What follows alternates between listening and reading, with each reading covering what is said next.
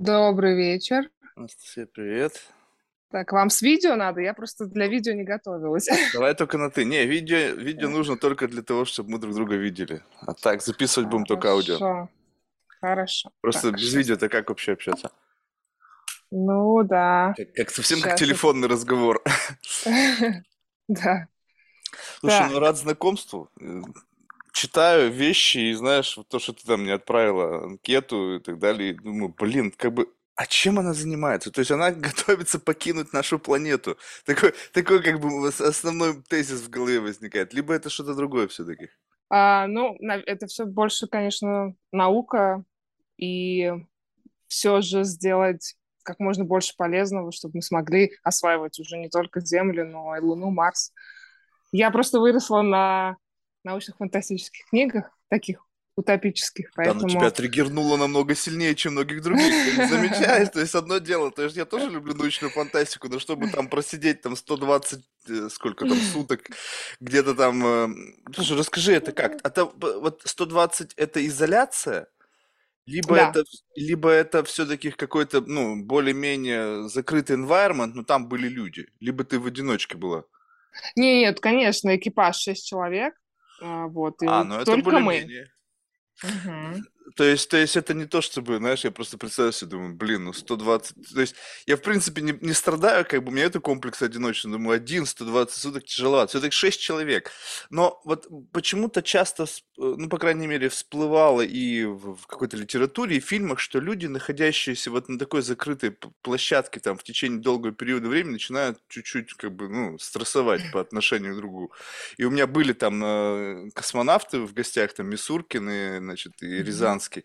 Они-то тоже там, по сколько-то там, Мгм. по- по- по- почти там по году или там по полгода были на, на космической станции.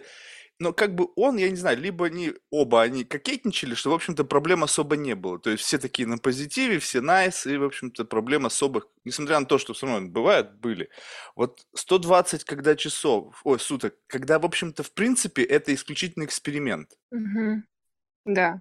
Там ведь немножечко все равно другой mindset, то есть люди понимают, что не-не-не, мы здесь, все на земле, то есть как бы немножечко как бы понятно, что for the sake of the experiment. То есть не то, чтобы вот ты где-то там несешься там на какой-то капсуле сквозь э, безвоздушное пространство, где там миллиметр отделяет тебя от смерти моментально, то есть как бы не Мгм. совсем так стрессово, наверное. Что самое сложное было? Ты знаешь, мне кажется, что наоборот космонавтам было интереснее и проще. Все-таки, во-первых, у них обалденный вид из окна, можно так сказать. Не, ну вам могли тоже мониторы вставить и создать иллюзию вида. Пролетаем солнце. Да, но нет, этого у нас не было, мы видели просто стены. Вот. И а, это очень сильно мотивирует, вдохновляет. Ты можешь как-то, это тебя может заряжать.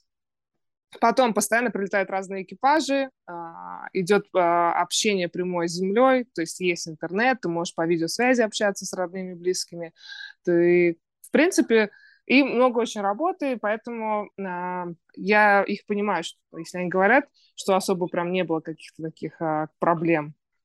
Но зависит тоже, все-таки, когда русский экипаж, он находится в своей части станции, и, конечно, там все равно без каких-то, может быть, конфликтов не обойтись, если э, хорошо не подобраны люди, да, или если они не дружат. А, в нашем случае мы были отрезаны от интернета, а, и э, единственное средство связи с близкими это просто ты пишешь а, в Варде такое письмо, Послание в бутылке. да, отправляешь психологам, понимаю, ну, хоть они говорят, что нет, мы не читаем, но кто знает, сам понимаешь. И то есть ты не можешь даже до конца все высказать. вот. Поэтому, а, конечно, ощущение такое, что действительно ты вот прям вот в изоляции. Так что... Слушай, ну, как бы, э, я, я понимаю, что, в общем-то, эти, эт- это время, оно им- исключительно для миссии на Марс, да, то есть это вот это вот расстояние, э, там, 120 суток, то есть это не, ну, потому что так посмотришь, ближайшие какие-то путешествия до каких-то звезд, там, в общем-то, как бы одной жизни мало, с учетом тех Да. скоростей, которых у меня есть. То есть, но в целом, вот э, насколько ну, вот при нынешних там propulsion, при нынешнем скорости движения, вот такое путешествие, оно, ну, ментально затратно. Вот для среднестатистического человека. Понятно, что с тобой, с тобой уже нужно по-другому разговаривать, ты уже в среднестатистический не попадаешь, но в целом. Вот это вот... А, да. Угу. До Марса лететь 6 э, месяцев. Вот, это больше, чем 120 дней, поэтому э, это действительно будет испытанием. А, и у нас как раз был следующий эксперимент Sirius 21. У нас ребята сидели 8 месяцев, и они недавно вышли, вот в июле. А, и было сложно. Это, это гораздо сложнее, чем 4 месяца а, находиться. 4 еще, знаешь, как-то так, ну, мне кажется, это абсолютно нормально многим людям это выдержать. А на Марс, да, лететь 7 э, месяцев, потом есть там такой интересный момент, о котором а, говорят психологи. А, это тогда, когда ты уже не видишь Землю и еще не видишь Марс. То есть получается, что ты просто повис в бездне, и ты не, не можешь себя отождествить ни с чем. А, и они переживают, что как раз в этот момент может, а, могут возникнуть проблемы психологические, ну, и что действительно кто-то настолько начнет паниковать. А, ну, и здесь мы не знаем, мы не можем предугадать, что может произойти. Пока мы не сделаем это, мы и не знаем. Вот, это один из моментов.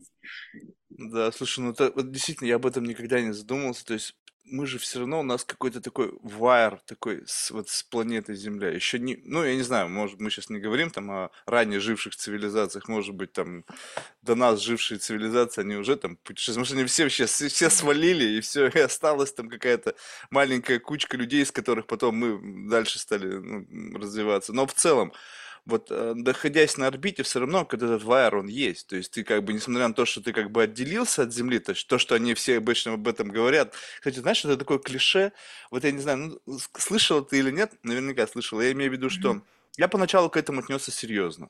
Ну, то есть, как бы, вот, говорит мне астронавт, да, человек, которого, в принципе, раньше вообще герои, да, и сейчас они герои страны, да, но в целом. И ты как бы говоришь, вот, и говорит, вот смотри, смотришь на маленькую там планету, такой тонюсенький слой там атмосферы, такая как бы незащищенность, и опять все вместе, в общем, донесемся сквозь вселенную, ну, вот это вот вся, знаешь, эта вот тема лирическая. Mm-hmm. И потом я заметил, что все одно и то же говорят. Вот одно и то же. Я не знаю, может быть, это пиар. У меня просто ну, один из наших клиентов недавно летал с это Blue Origin. Э, ну, ага. вот. И он за одну и ту же херню. Пресс-конференция, и он брук слово в слово. Я думаю, что как это фигня. Но с одной стороны, ну, можно понять. Ну, наверное, вот это настолько ошеломляющее, да, когда вот, ну, ты видишь вот этот, как бы, земной curvature of the F, да, и ты как бы, вау, ты действительно как бы настолько далеко. Вот.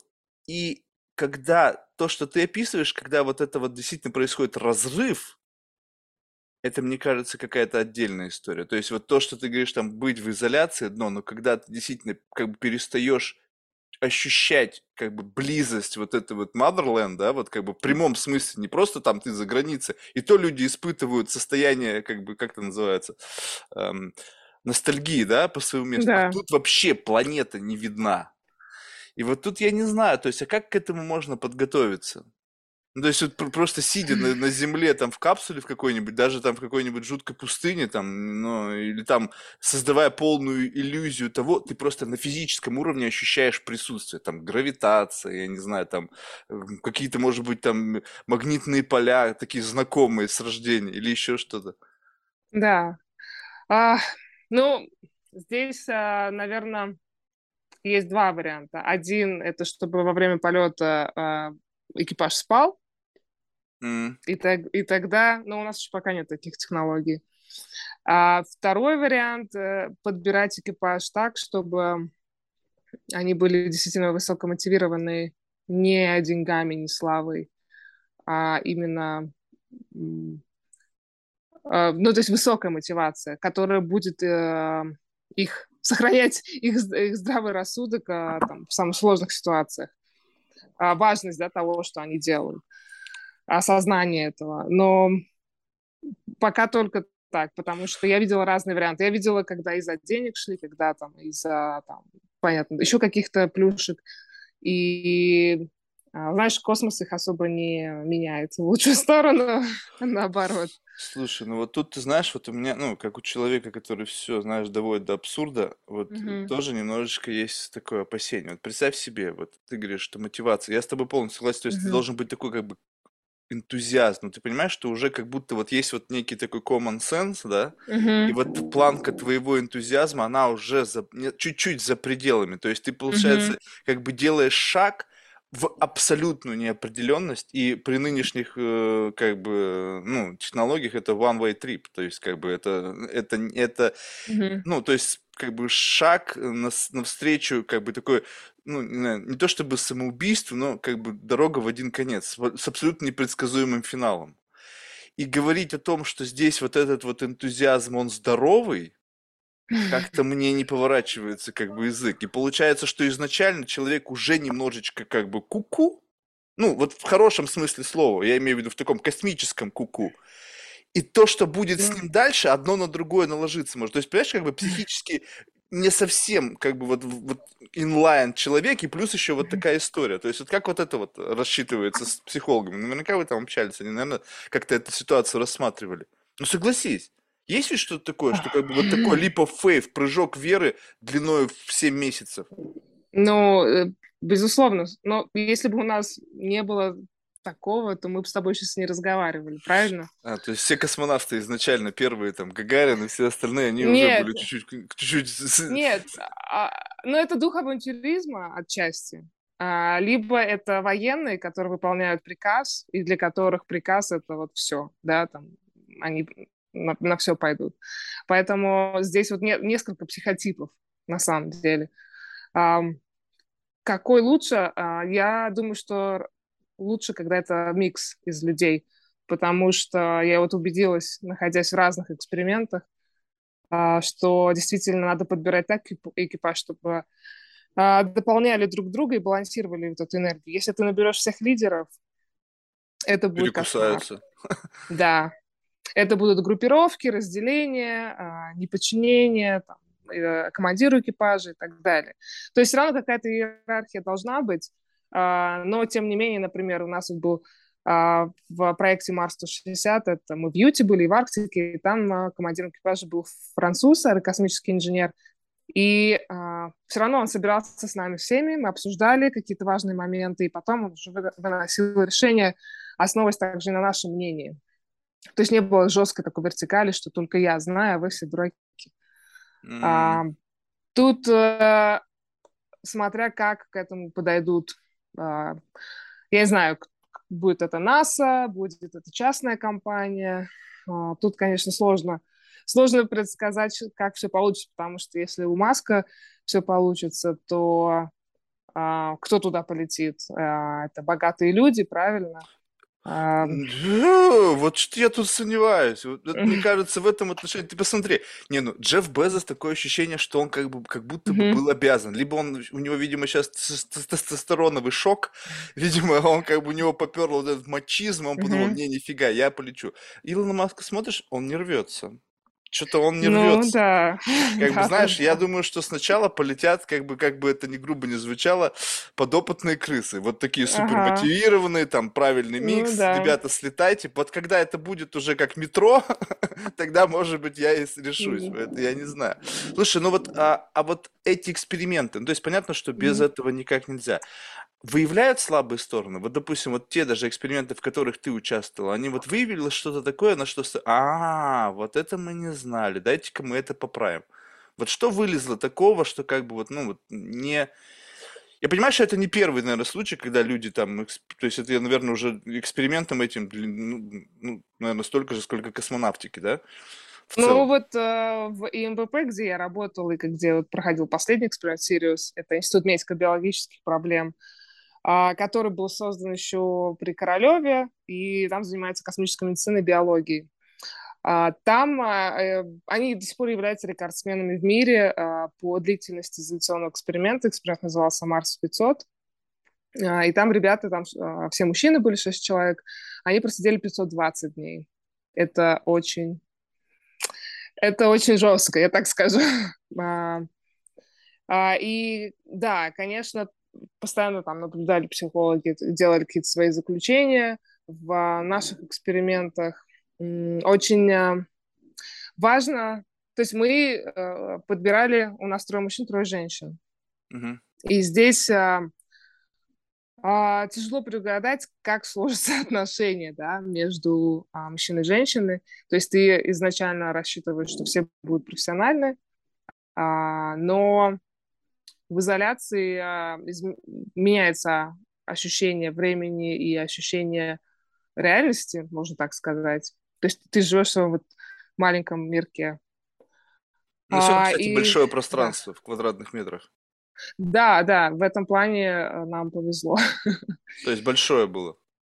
Да, большое было пространство. Ну как, это разные модули, то есть это пять модулей. А, ну, это... общее пространство какое приблизительно? Ну, получается, у нас это, поскольку цилиндрическая форма, то это 250 кубических метров, плюс 150, плюс 100 и плюс а, 50. Вот, то есть ну, в какие-то периоды а, эксперимента они закрывались, когда мы имитировали там стыковку и так далее. А, но в целом, да, постоянно эти все модули были доступны. Поэтому, если тебе все надоели, можешь уйти в другой модуль и немножко помедитировать. А здесь, да, вот сложности именно взаимоотношениями.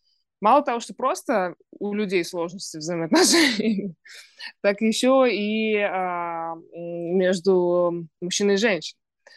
А, опять же, я возвращаюсь к мотивации, к профессионализму, к долгу, да, то есть а, какие-то вот такие незыблемые ценности, которые, которым сейчас, конечно, все говорят, зачем это надо, все стали, понятно, эгоистами, индивидуалистами и так далее. А, вот как-то хочется найти, знаешь, баланс, а, чтобы там я себе вроде бы не забывать, но в то же время, если ты уже подписался на такой эксперимент или на полет, то понимать, что там, на тебя рассчитывает несколько космических агентств, в тебя вбухали деньги налогоплательщиков, а, и в целом ты вносишь там, а, невероятный вклад да, в науку, а, в будущее. Мне кажется, это настолько круто, и ради этого можно там, потерпеть. Слушай, а вот я вот так никогда не задумывался. Представь себе, что в принципе, как будто бы вот самой какой-то, ну вот, опять же, магии вселенной заложено, что колонизаторы это как будто бы, ну, как бы лучшие представители вида. Ты знаешь, не колонизаторы, это поправлю, колонисты. Ну, колонизаторы, ну, да, колон... Ну, да, ну, это, ну, это видишь, у меня, да, ну, ну, я имею в виду колонисты, да, ну, я, ну, в целом, то есть, как бы, да. И ты тут мне так сказала, я сейчас задумался, блин, помню про испанцев, которые там бедных ацтеков там или кого они там покрошили или там что-нибудь. Ну, в целом, то есть получается так, что вот, давай, межпланетные путешественники, да, посмотрим. Во-первых, потому что это должны быть физически сильные люди, ментально устойчивые, идеологически как бы правильно сформированные, ну, зачем они понимают миссию, они понимают важность, они понимают значение там и, и уровень ожидания от всего там человечества, которое на них возлагает возлагается, как будто бы лучшая версия вот тех представителей вида и отправлена там сквозь, всел... ну, сквозь толщу там э, космоса куда-то в другое место. И, и, и этот ручеек до той поры, пока это не превратится просто в массовое переселение, он будет как раз-таки восполняться именно за счет таких людей. И они будут формировать там новое светлое будущее. Слушай, ну вот это классно. Такая мысль, удивительно. Но вот когда это все началось, а, мне любопытно, вот когда первое, наверное, время, это, наверное, такой эксайт, такой общий как бы памп. Ты думаешь, о, прикольный эксперимент. Поначалу все такие как бы на, на, на подъеме. Когда это закончилось? Ну, то есть, вот, когда вот ты внутри стала как бы задавать вопрос, типа, действительно, а нафига? Вот был такой момент? Вот это же как бы такой, мне кажется, ну, поворотный момент. То есть, когда ты внутри начинаешь рационализировать. То есть, когда у тебя, с одной стороны, есть очевидный common sense, то, что ты писал, наука, uh-huh. значимость и такое, а с другой стороны, как бы жизнь. И ты представила uh-huh. такие некие песочные часы, которые олицетворяют твою жизнь. Она... Как да. бы ради чего? Молодая, красивая, сижу в железной бочке. Ну, с другими такими же отмороженными, как я, которые ради науки готовы жизнь чуть-чуть поставить на паузу. Ну, слушай, потом случилась пандемия, вы все сидели, молодые, красивые, в своих квартирах. Ну, знаешь, я вот лично выходил, мне было чуть-чуть похер. Но, но и в целом, понимаешь, вот действительно, вот это же немножечко другая история. Вот э, с одной стороны, действительно удивительный эксперимент, ну, такой, как бы, наверное, эксперимент не, не назовешь, как бы просто вот обстоятельства так сложились но у меня не было вообще никакой с этим проблемы. То есть вот нету комплекса одиночества, но и, видимо, не было вот этой изоляции, вот в том виде, в котором как бы, ну, то есть все равно можно было посмотреть в окно, выйти из дома. То есть можно было это, не совсем уж прям тебя заперли. Да, То есть не да. было вот этого, и я не понимаю, что столько людей стрессануло. Ну, знаешь, потому что мы, мне прям было это настолько очевидно, что, во-первых, ты... Многие семьи, они... Как? Это объяснить. Ну, грубо говоря, почему столько разводов пошло и так далее Да, но видишь, у меня никого нету, я один, вот. поэтому, видимо, у меня не, не да, проблема. А, то, что ты все время теперь дома, и надо все время проводить время, а так ты мог убежать на работу или заняться какими-то делами. Ну, и, в общем, все тут всплывает. А, и, конечно, тяжело тем, кто не, привы... кто не умеет кайфовать от а, а, одиночества. Ну, кто может себя занять чем-то, кому не нужен никто вот, другой. правильное слово, занять. Вот. Да. И вот такие люди, э, таким людям, кто не может себя чем-то занять, не, не стоит идти в эксперименты изоляционные. Э, в, у меня были такие моменты, когда, знаешь, иногда там э, ученые не вовремя возвращаются там с ответами или еще что-то, и иногда там ты думаешь, им что, плевать на собственный эксперимент? Ну, у нас там было много экспериментов, а, и, конечно, такие моменты ты а, так недоумеваешь, думаешь, а смысл тогда, что я тут сижу? Мне больше всех надо, и, да, ну, грубо говоря. Вот. Но это так, а, именно когда ты ждешь ответа от, от Центра управления полетом. Они, может, специально вот. вас игнорили на случай там сбой связи. Надо же все протестировать, что вы вдруг да. как будто бы все потеряли связь с, с основным кораблем, ну я имею в виду с землей, чтобы чуть-чуть да. стресса вас подвергнуть. Слушай, а вот насколько ощущалась эм, как бы э, вот эта вот микроинженерия? То есть был условно какой-то сценарий, в который в какой-то момент времени вы чувствовали, что вы вот как бы действительно вот как э, подопытные там товарищи, что вами внутри манипулируют какая-то микроинженерия, попытка как бы создать какие-то искусственный контекст или еще что-то, который как бы с вашей стороны воспринимался вот как вот задержка с ответом. Либо все-таки вас просто просадили, это такой честный эксперимент, посмотрим, что с ними будет. Нет, знаешь, там создавали чрезвычайные ситуации, но они были, в принципе, не особо сложными. А, вот. Плюс у нас были, была депривация сна, это 36 часов не спать и выполнять различные эксперименты. А, и тоже за нами... Ну, во-первых, мы всегда... Там очень много камер. То есть камер нет только в личных каютах, там, в туалете и так далее. Поэтому все время за тобой наблюдают. А, и ты это тоже понимаешь. А, вот. Но в какой-то момент уже потом начинаешь забывать, просто живешь своей жизнью.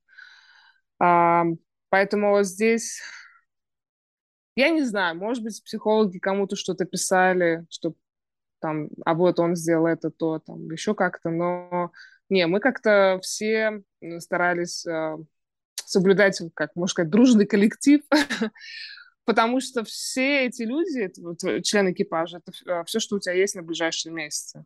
А, и если испортится атмосфера в экипаже, то тебе с этим жить, и это мало приятного. Поэтому, там, знаешь, надо наступить себе на горло, еще как-то подстроиться и, в общем, идти на компромиссы. М, Слушай, вот это идти на компромисс, это такая штука, ты знаешь, я, ну не знаю, большую часть своей жизни, ну, к тому, к тому моменту, когда вот я осознал, что компромисс это такая вещь очень отравляющая изнутри, я вот, ну, просто как-то жил и вот не задумывался об этом. И вот сейчас вот меня точно бы не взяли бы, наверное, никуда лететь, потому что я вот этот компромисс, он просто меня поперек горла уже. То есть ты, что такое компромисс? Ты же сейчас правильно сказал, ты наступаешь себе на горло. То есть ты вот внутренние импульсы, которые как бы каким-то образом задевают там тебя, твое там эго, твое, ну, в общем, что что-то, твой какой-то внутренний комфорт, они соприкасаются с какой-то с другим человеком или там с группой людей, и ты как бы должна постоянно подстраиваться. Но... Ну нет, все должны. Да, не, не подожди, ты но ты чувствуешь это, да. понимаешь? То есть как бы, ну, то есть компромисс, понятно, что как, ну вот, ты знаешь, вот тебе не кажется, что компромисс это некая иллюзия? Ну, то есть как будто бы компромисс это когда мы нашли какой-то некий common ground, да? что э, ну, хорошо, ни диалог. тебе, ни мне, ни тебе, ни мне.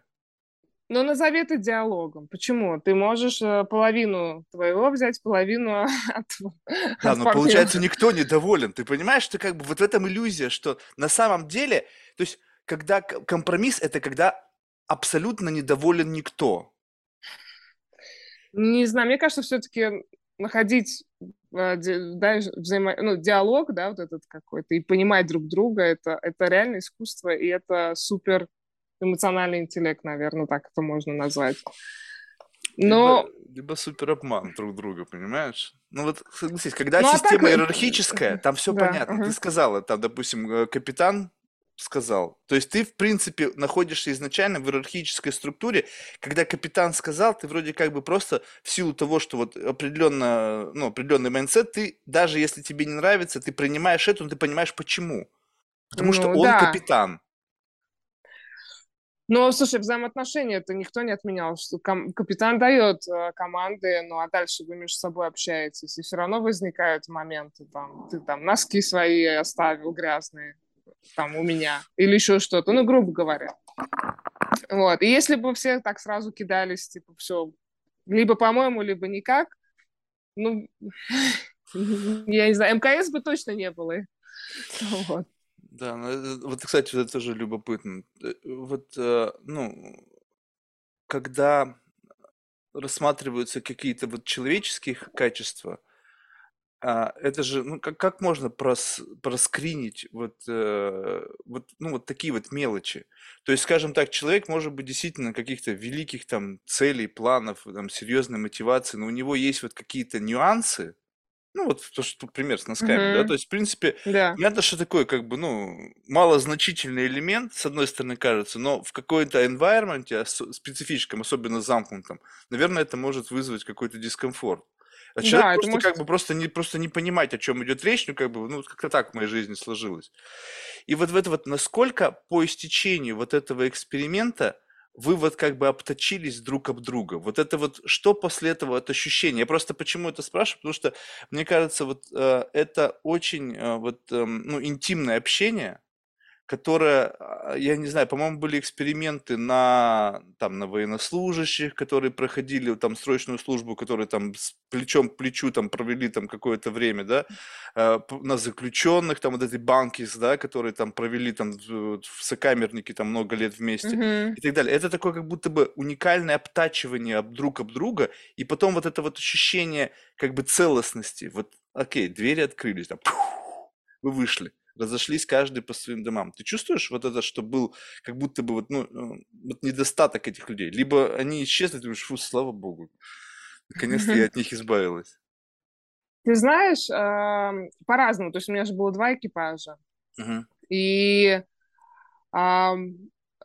я была близка с теми, и вот поддерживаю связь, кто реально так же, наверное, как и я, ну, болеет космосом.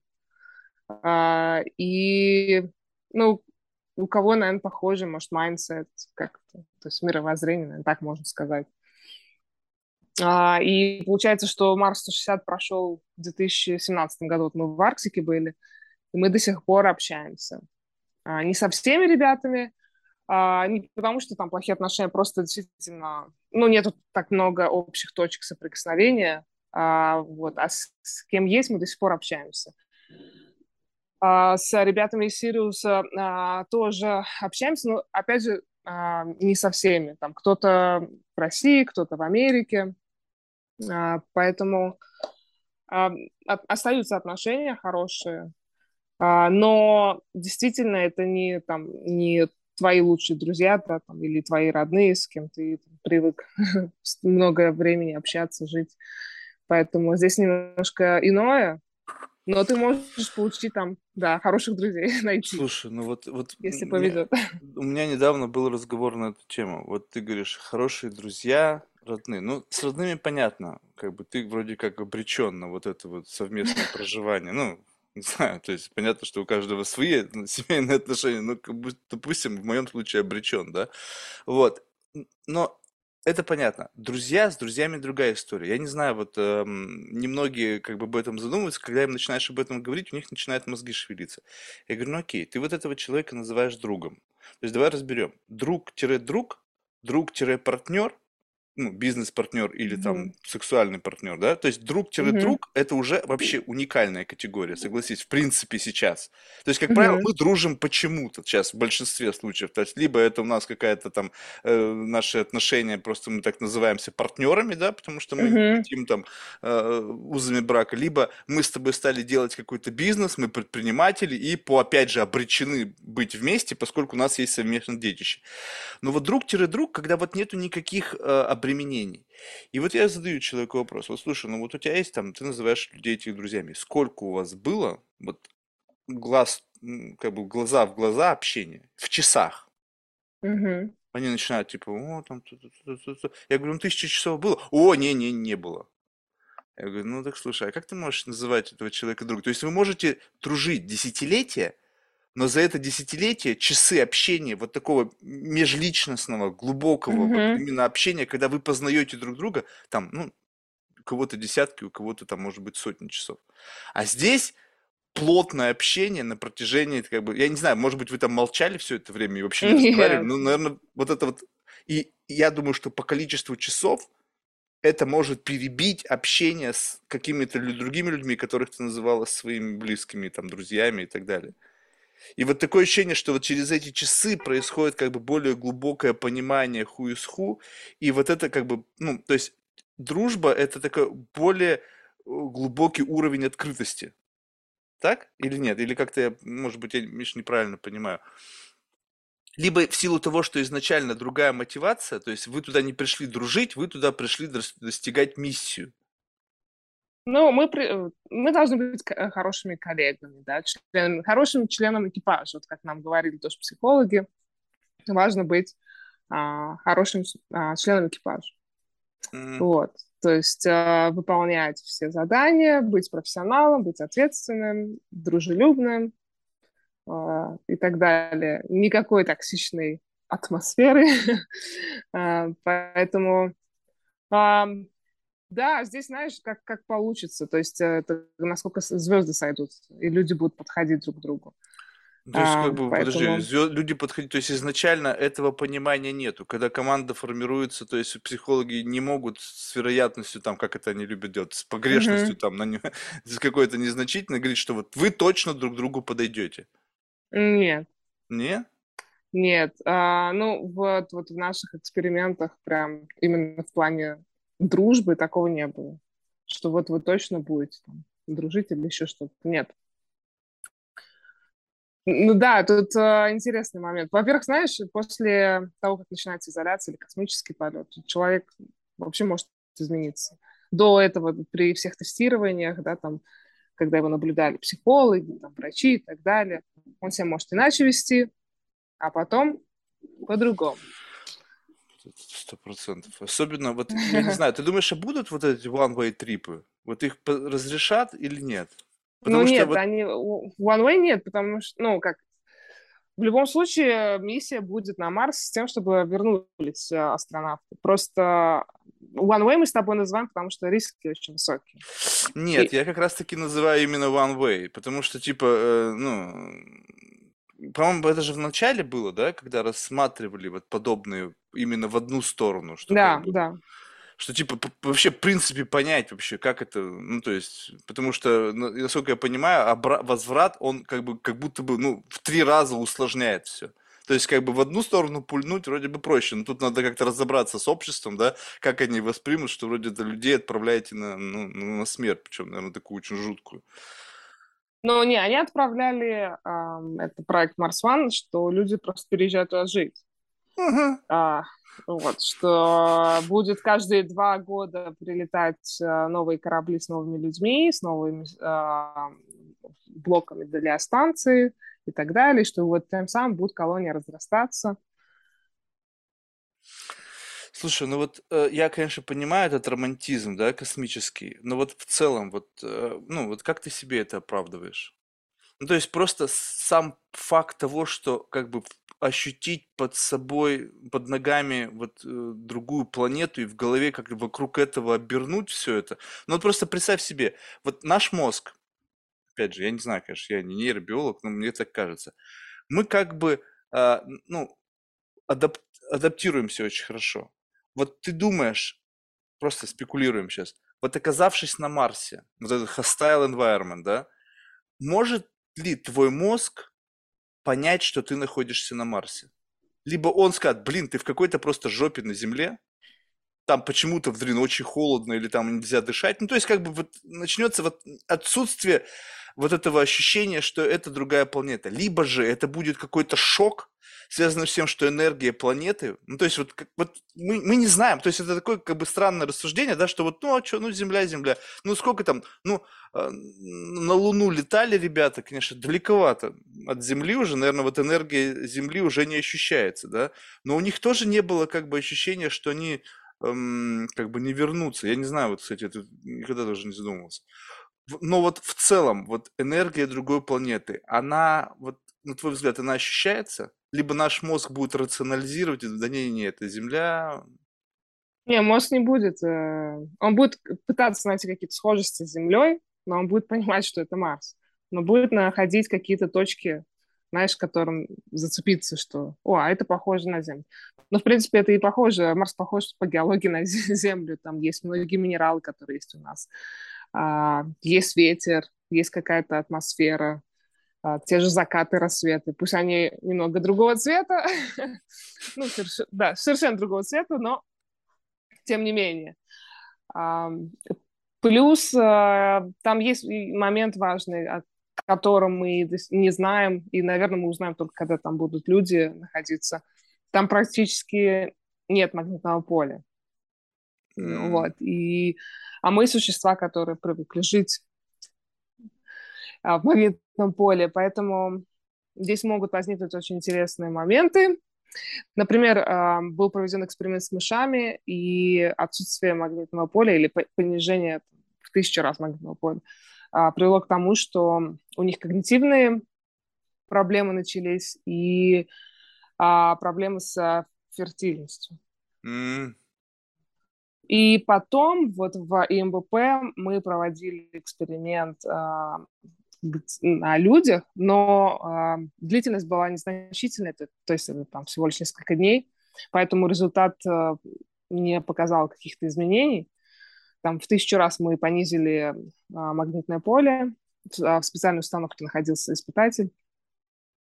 Но кто пойдет да, на такой эксперимент, уже где есть действительно риск, что ты а, поглупеешь, да, там перестанешь мыслить как Мягко раньше. Сказано.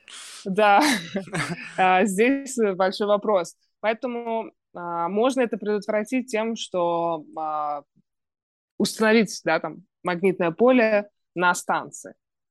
А, хотя бы так, что да, ты будешь выходить и исследовать планету, там оно понижено, но потом ты будешь возвращаться на станцию, и там у тебя будет обратно магнитное поле. Как вариант.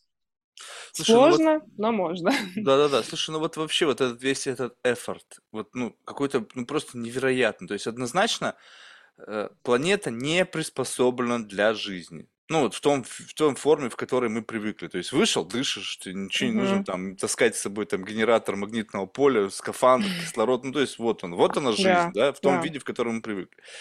И вот этот вот внутренняя тяга к каким-то покорениям, да, приключениям, авантюризму, она нас тянет куда-то вот, ну, совершенно, где, в общем-то, те прямо вот природа говорит, туда тебе не надо, там это, это потенциально смерть. Да, но любопытство на грани как бы вот уже, ну, оно как будто бы перекрывает здравый смысл. Слушай, опять же возвращаюсь к тому, что мы находимся сейчас а, в Северной Америке, угу. вот, и как раз это самое любопытство и сделало, да, этот материк таким, как, какой он является. Да, но это нормально. Это то же самое, что путешествовать по миру. Ты в, в той же самой среде, да, ты там можешь новых животных встретить, новых там аборигенов. Не скажу, которые... сколько людей погибло. Это было очень... А, они не знали, куда вообще а, плывут первые, да, первооткрыватели. Ну, то же самое это как бы нормально. с Арктикой, с Антарктикой. Ну, ну, ну, я с тобой согласен, но в, но в целом ты путешествуешь в рамках как бы знакомого, э, ну, в рамках одной ну, планеты, да, экосистемно, да, же... да, там температуры да. разные, mm разные там э, все остальное. Здесь однозначно точно вообще другое. Да, но мы же прогрессируем, развиваемся, поэтому мы вот уже на Земле нам тесно. Mm. Хочется узнать, что дальше. Либо это, знаешь, просто, э, ну, то есть, эм, как бы пытливый ум, вот как бы мы... На самом деле цель как бы большая, да? То есть цель это найти просто вот, ну, так, как бы планету земного типа, в котором как бы все то же самое, но немножечко по-другому, да, там материки по-другому, там, не знаю, плюс-минус кислород один и тот же, гравитация одна и та же. Но в силу того, что пока этого ну, нет, да, недостижимо. Там, может быть, вот сейчас веб там сфотографирует какой-нибудь экзопланету, скажет, о, вот она наша цель, она недостижима. Но в силу того, что, типа, вот пока у нас нет такой цели, давайте хоть что-то будем делать и смотреть, куда мы сможем прилететь. Ну, окей, Луна, то есть какой-то какой-то какой галька вокруг Земли летает, и э, вот Марс там что-то тоже можно. То есть именно потому, что как бы, ну, раз можем, почему бы нет? Нет, потому что это может дать нам реально новые совершенно перспективы, а, как Например? и в науке, как, как и в ресурсах. А, все технологии, которые для космоса да, были а, изобретены или как-то развиты, а потом успешно применяли здесь на Земле и улучшали условия людей на Земле. Ну, это уже просто как по постфактум. То есть, так, да посмотрим, что мы можем из денег налогоплательщиков обернуть обратно. То есть, это как такой, знаешь, некий реверс-инжиниринг технологий. Они мы, же... мы даже сейчас не можем предугадать, а, что нам может дать а, как освоение Марса. Оно точно даст много, много нового а, полезного. Может, конечно, и быть какие-то там нюансы не очень приятные, но тем не менее мы сможем осваивать иначе совершенно ресурсы Марса. А, и это будет означать, что и здесь на Земле мы пересмотрим также использование ресурсов планеты.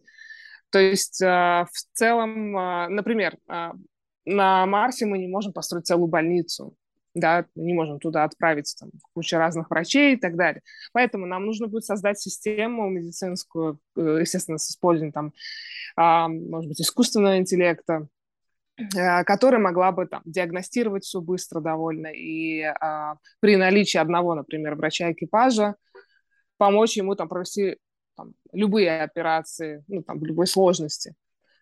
Будет создана такая, можно сказать, капсула или система.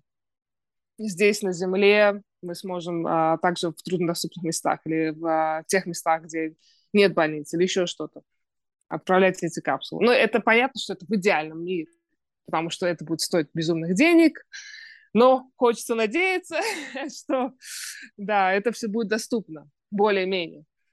А, и таких вот деталей, таких нюансов множество. То есть а, новые материалы придумать, которые были бы легкими, которые бы не а, выделяли вредных газов и так далее, которые мы можем использовать да, там, на станции.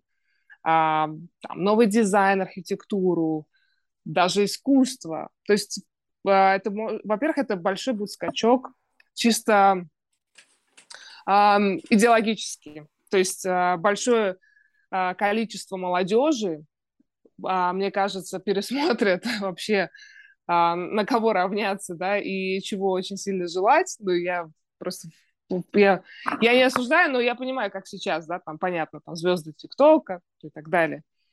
А, но многие захотят действительно стать астронавтами, стать инженерами, стать крутыми био, там, а, а, биоинженерами, там, врачами и так далее, потому что они будут видеть, вау, мы осваиваем новый мир, оказывается, я могу сделать столько всего полезного и интересного, я хочу быть частью этого. Для Слушай, меня в этом большая суть а, именно... Ну и, конечно, Марс мы не сможем освоить одни, я имею в виду одна страна. А, это должно быть объединение и денег, и интеллектуальных способностей. А, и это нам сейчас очень не хватает. Да, это правда. Слушай, а вот ты думаешь, ну, я просто тоже, вот, опять же, из общения с астронавтами, знаешь, у меня, ну, как бы, в силу того, что ты, видимо, просто, ну, не вникаешь в это, то есть как-то вот есть какой-то информационный фон, и у тебя есть какое-то наследие, да, что вот были первые там, э, значит, космонавты, там, астронавты, Мгм. которые, кто-то там первый в космос, кто-то первый на Луне, и они были Мгм. героями своего времени, прямо герои. Мгм. И там, ну, то есть ты вряд ли бы по улице вот так прошел, чтобы тебя там не увидели бы, там, не набросились там за автографами. И вот я вот с таким вот mindset ом, значит, к этим нашим ребятам, которые там тоже астронавты, я говорю, слушай, ну а как, вот ты вот ну, встречаешься с незнакомым человеком, вот не все тебя в лицо знают, ты, они тебя спрашивают, что ты занимаешься? Ты говоришь, я астронавт. Я говорю, вот какая реакция? И я, значит, в ожидании, вот опять же, в таком наивном предположении, сейчас, ну, там все люди там в осадок выпадают, вау, там, он говорит, ты знаешь, говорит, нас, говорит, уже много. Ну, то есть там уже Ага. 200 с лишним человек. Там, то есть у меня был гость, там, э, он один из всего 25, которые покорили все 14 там, восьмитысячников. То есть уже там в 10 раз меньше, чем астронавтов. И тоже Мгм. так вот спроси, вот Василий Певцов тебе имя о чем-то говорит? Ну, наверное, нет, да? Вот. И вот, но, и тут как бы эвент, да? Первый человек на Марсе. Мгм. Вот я думаю, с учетом вот нашего вот уже какой-то вот измененной реальности, да, вот, вот какой-то Мгм. мы в Нарнии находимся, там Инстаграм, ТикТок, там люди там рожи корчат, и они там, как бы, не знаю, миллионы собирают аудиторию, а тут вроде бы такой действительно героический поступок от имени всего человечества, да, такой какой-то. Ты вот, ты, ты думаешь, вот это, это как бы задаст новую планку с точки зрения не то чтобы как бы селебритис, а вот с точки зрения как бы ну, человеческого, ну, человеческих достижений. Либо слетают, скажут, ну, что там, отмороженный какой-то слетал, ну, там кто-то там вот энтузиазмы от космоса, они будут его там боготворить, там, понятно, там начнутся его сразу же, эти компании, которые занимаются keynote speaking, они его сразу же, значит, возьмут везде, там, прокотят, про, про, про везде он проедет, выкачают из него денег, то есть превратится такой в money cow, не идеологически, а именно с точки зрения вот просто он отличается от всех, он, так, он такой один, ну или там их там пять, да? Да. Но это будет не то же самое, как вот тогда. Я просто, ну, я смотрел эти документальные снимки, там, Гагарин, там, и там прямо люди, там, не знаю, смеяли, у них истерики. Да, да, да. То есть это как будто другой mindset. Я не могу себе представить, что в наше время подобное вот состояние, когда вот так вот относятся к людям. Ну, слушай, э, Илон Маск, пожалуйста, пример. Какая Да у него лучше. база, Ну, база фанатов? Не, ну блин, ты- вот ни одно и то же, согласись. Ну вот, допустим, был там Ну, Queen, да. да, или там, не знаю, Rolling Stones, Илон Маск. Ну, вообще не то пальто. Ну да, Но его он там как-то боготворят. космосом, да, ну, как бы... Я к тому, что радует, что у него так, столько же подписчиков, как и у каких-то там селебрити. Хотя именно. он занимается Вот именно. космосом. Представляешь себе, так он не только космосом занимается, он до хрена еще чем.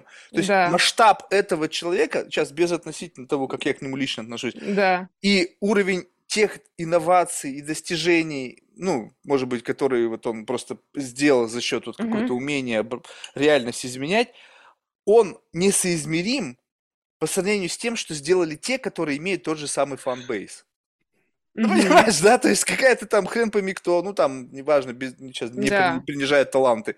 На весах, вот в этой системе отчета, где вот есть там подписчики, Мгм. да, как некое мерило твоего фейма, вот Мгм. н- н- рядом с ним на пьедестале огромное количество людей. Слушай, ну, а, хлеба и зрелищ всегда, да, э, выигрывало. В том плане, что людям всегда это нужно, нужен entertainment. Но а, возвращаясь к тому, что если а, произойдет полет на Марс и так далее, здесь, во-первых, важна политика партии, как говорится, а, то, чем будут кормить а, народ, да, там, разные государства.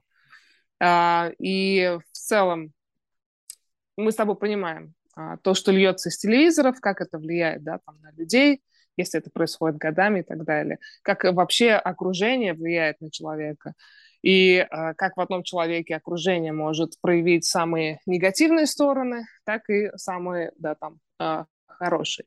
А, Вот здесь то же самое. А, Это гораздо сложно- сложнее проблема и глубже.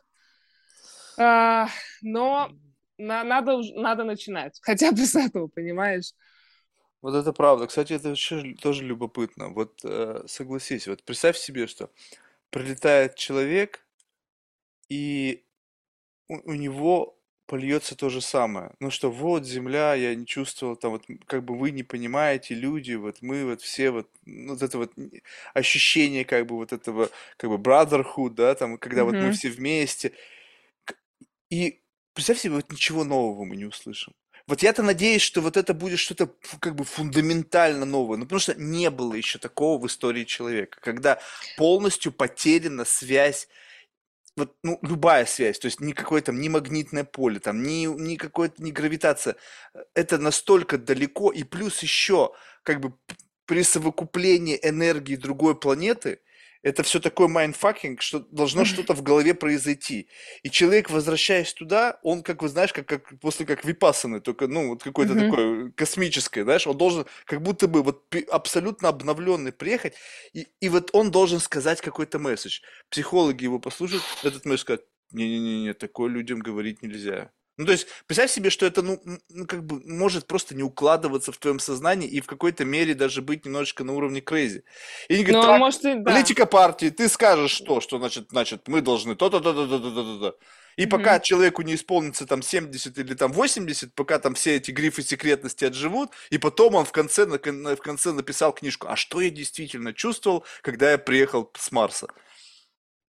Ну, да, то есть мы, может быть, и э. правда не узнаем. К сожалению, да. Блин, а, вообще. Ты же знаешь, мы, мы и так сейчас правда не знаем о многом, к сожалению. Но если хватит смелости тому астронавту, и он скажет, да к черту все, они, они то чтобы хватит, понимаешь, что вот, вот тут очень важный момент. Вот с одной стороны, понимаешь, то есть э, мы сейчас говорим о что? Об уровне ответственности. То есть изначально, ты сама в самом начале говорила, что это определенный тип людей, которые понимают да. значимость, то есть значимость миссии. Да. И получается, они уже изначально учитывают все, потому что кто-то, прилетев туда, вот такой же, как ты говоришь, набраться смелости, да похер на всех, да, я буду делать то, что я хочу. Нет, уже изначально... Не, не, не делать, а рассказать, что произошло. То есть, когда он уже выполнит миссию успешно и так далее, вернется на Землю, а, и рассказать, да, там, что произошло. Но э, ничего, я думаю, что прям ничего кардинального нового мы не узнаем в плане там мироощущения, да. А, мы узнаем верится, кардинально... Что хочется верить, что узнаем. А, я думаю, что мы, мы это узнаем только кардинально новое, если мы обнаружим там а, жизнь, да, следы жизни и так далее. И тогда у нас будет переоценка всего. Мы наконец-таки поймем, что мы не а, уникальны, ну, человечество и так далее. Слушай, а вот ты думаешь, вот это, кстати, мысль, я постоянно на эту тему думаю, но ты представь себе, что мы вот, ну вот сколько мы, ну, сколько, по крайней мере, я себя знаю, да, научная фантастика нам всегда как бы показывала примеры, что как бы есть. И вот есть какой-то вот, э, ну, новый ивент, да, вот угу. легли мы спать, ничего не было, утром встали, вот вам снимки там Хаббла, у этого там веба, да, вот оно там э, световые там, значит, light pollution, да, там какие-то там в атмосфере обнаружены следы, стопудово есть ну, разумная жизнь. Ну или да, даже, и, и как бы, а, ну окей. Ну, то есть, как бы, как будто бы мы уже готовы к этому. То есть, я вообще не знаю, я живу в, в в такой, как бы, вот, ну, параллельном мире, да, в котором как будто бы все же говорят, что Вселенная бесконечна, что, в общем, там какое-то нереальное количество экзопланет, звезд, там, миллиарды, бла-бла-бла-бла. И как бы вот не веря вот в эту вот какую-то уникальность, э, ну, самого человеческого вида, учитывая угу. математическую статистику и вероятность того, что подобный ивент мог случиться там еще там, не знаю, в каких-то количествах случаев, уже как бы вроде бы я смирился с этим, что да, есть. А как бы только подтвердить, знаешь, такой чек-марк, сделать чек, есть. Угу. И вот, э, вот в этом отношении, мне кажется, ну, не будет вот такого э, разрыва шаблона, а вот именно с точки зрения, как будто бы, что мы именно такие, потому что мы здесь. Ну, то есть вот это как бы земля, социум и вот какая-то энергия, которая вот это все источает, делают наш mindset вот таким. Ты сама сказала, что отсутствие магнитного поля делает тебя тупым. Ну, ну пока какой... на, на мышах это было доказано. Ну, плюс-минус. Но, но, но что-то с тобой меня, что-то с тобой происходит, то есть изменение когнитивных функций. Да. Но мы не учитываем какую-то вот общую энергию, какая-то вот ну, энергия планеты, у нее, наверное, что-то есть, вот какая-то специфическая чистота чего-то, которая тоже начинает с твоей башкой играть. И вот ты там, поживя там какое-то время, приедешь сюда, может быть, совершенно другим человеком. И это может быть вот прямо вот что-то вот принципиально новое. Я не знаю, мне почему-то так хочется хотя бы в это верить. А, может быть, да, новое, но мне кажется, ты все равно будешь человеком. То есть Не, ну да, да, но вот как будто бы человеком с абсолютно уникальным experience 'ом. То есть вот как будто бы вот ты э, не то чтобы там в Диснейленд съездил, да, и там при, приехал с фотографиями, там, впечатлениями, а с совершенно новым mindset 'ом, которого ни у кого нету. И попробуй поделись. Вот знаешь, вот как бы попробуй передать experience, ну, допустим, там, ну, не знаю, любой, вот, э, допустим, прыжок с парашютом, да, либо вот ты своим experience 'ом поделиться со мной так, чтобы я мог его прочувствовать. Вот ты говоришь, вот там было там, не знаю, там 4 месяца в изоляции. Но ты как бы это рассказываешь, я, ну, в общем-то, у меня не возникает вот, ну, не ощущение того, что, ну, прямо что-то это вот, ну, как бы уму непостижимое. То есть можно себе представить, э, как бы, ну, абсолютно, как бы, ну, так вот, если глубоко копать, то есть замкнутое пространство, там, 6 человек, достаточно места, то есть в случае чего можно удалиться, да, тяжело, да, там нету интернета, наверное, там бывает временами скучно, но подбрасывают какие-то интересные задачи. Плюс ты еще, наверное, как-то рационализируешься тем, что, ну, наверное, когда буду там выбирать миссию на Марс, я буду уже, у меня уже уже будет необходимый набор credentials, чтобы как бы туда попадать, потому что не, ну, не, не, не так много людей, прошедших через подобные испытания и так далее. То есть вот, вот если посмотреть вот на как бы верхнеуровневую мотивацию всего этого, то тобой, вот если убрать вот этот вот э, космический э, авантюризм и вот э, евангелизм, вот, ну, все, что связано с вот этой вот идеей как бы освоения Земли, то вот э, рационально ты думаешь, что это позволит тебе быть, ну, как бы вот ближе к, к этой цели за счет того, что набор вот этих вот экспериментов, они как бы тебя двигают ну, в определенном направлении, что вот команда, там, Dream Team первая, у тебя есть шанс. А, ну, да, и второй момент. А, одно дело, ты лежишь на диване, мечтаешь стать астронавтом-космонавтом, да, а другое дело, раз ты оказываешься в очень похожих условиях, и ты понимаешь, что тебе нафиг это все не нужно. Что тут а, страшно, холодно, везде ограничения, и я там хочу обратно. Вот. Я пошла, да, в эти эксперименты, что изначально, во-первых, убедиться, насколько это действительно мое, насколько я да, хочу продолжать это. себя. Да. И это, честно, вот особенно эксперимент, который проходили в пустыне Бьюти, на необитаемом острове в Арктике, это самые незабываемые, лучшие времена в моей жизни. Это действительно было очень... Ты, ты за это время, там, три месяца, ты развиваешься как человек настолько сильно, настолько быстро как а, не развивался бы за годы. Слушай, ну вот здесь вот я с тобой вот хочу давать такой типа ментальный mm-hmm. челлендж. Вот скажем mm-hmm. так, действительно это незабываемо. Ну, то есть я сейчас, ну, ни один человек сейчас со мной и с тобой не поспорит. Но, согласись, вот ты просто посмотри на свою жизнь, как бы, ну, взгляд э, такой ретроспективный. Ведь магнитуды подобных событий у тебя в жизни не было. А, ну, потом был Сириус. Не, ну это понятно, это да. все из этой серии. Но вот представь себе, что тебе говорят, слушай, Настя, мы дарим тебе 6 месяцев на самой охренительной яхте, с самыми горячими парнями, с лучшей едой. Вот и, и ты хочешь сказать, что ты вернешься, ты скажешь, не, фигня был experience, неинтересный.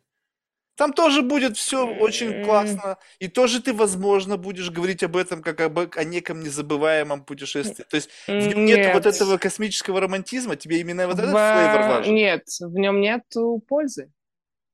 Пользы не для себя, а в целом для больше для кого-то еще. А, то есть тебе вот, а слушай, а как вот вот, вот научи?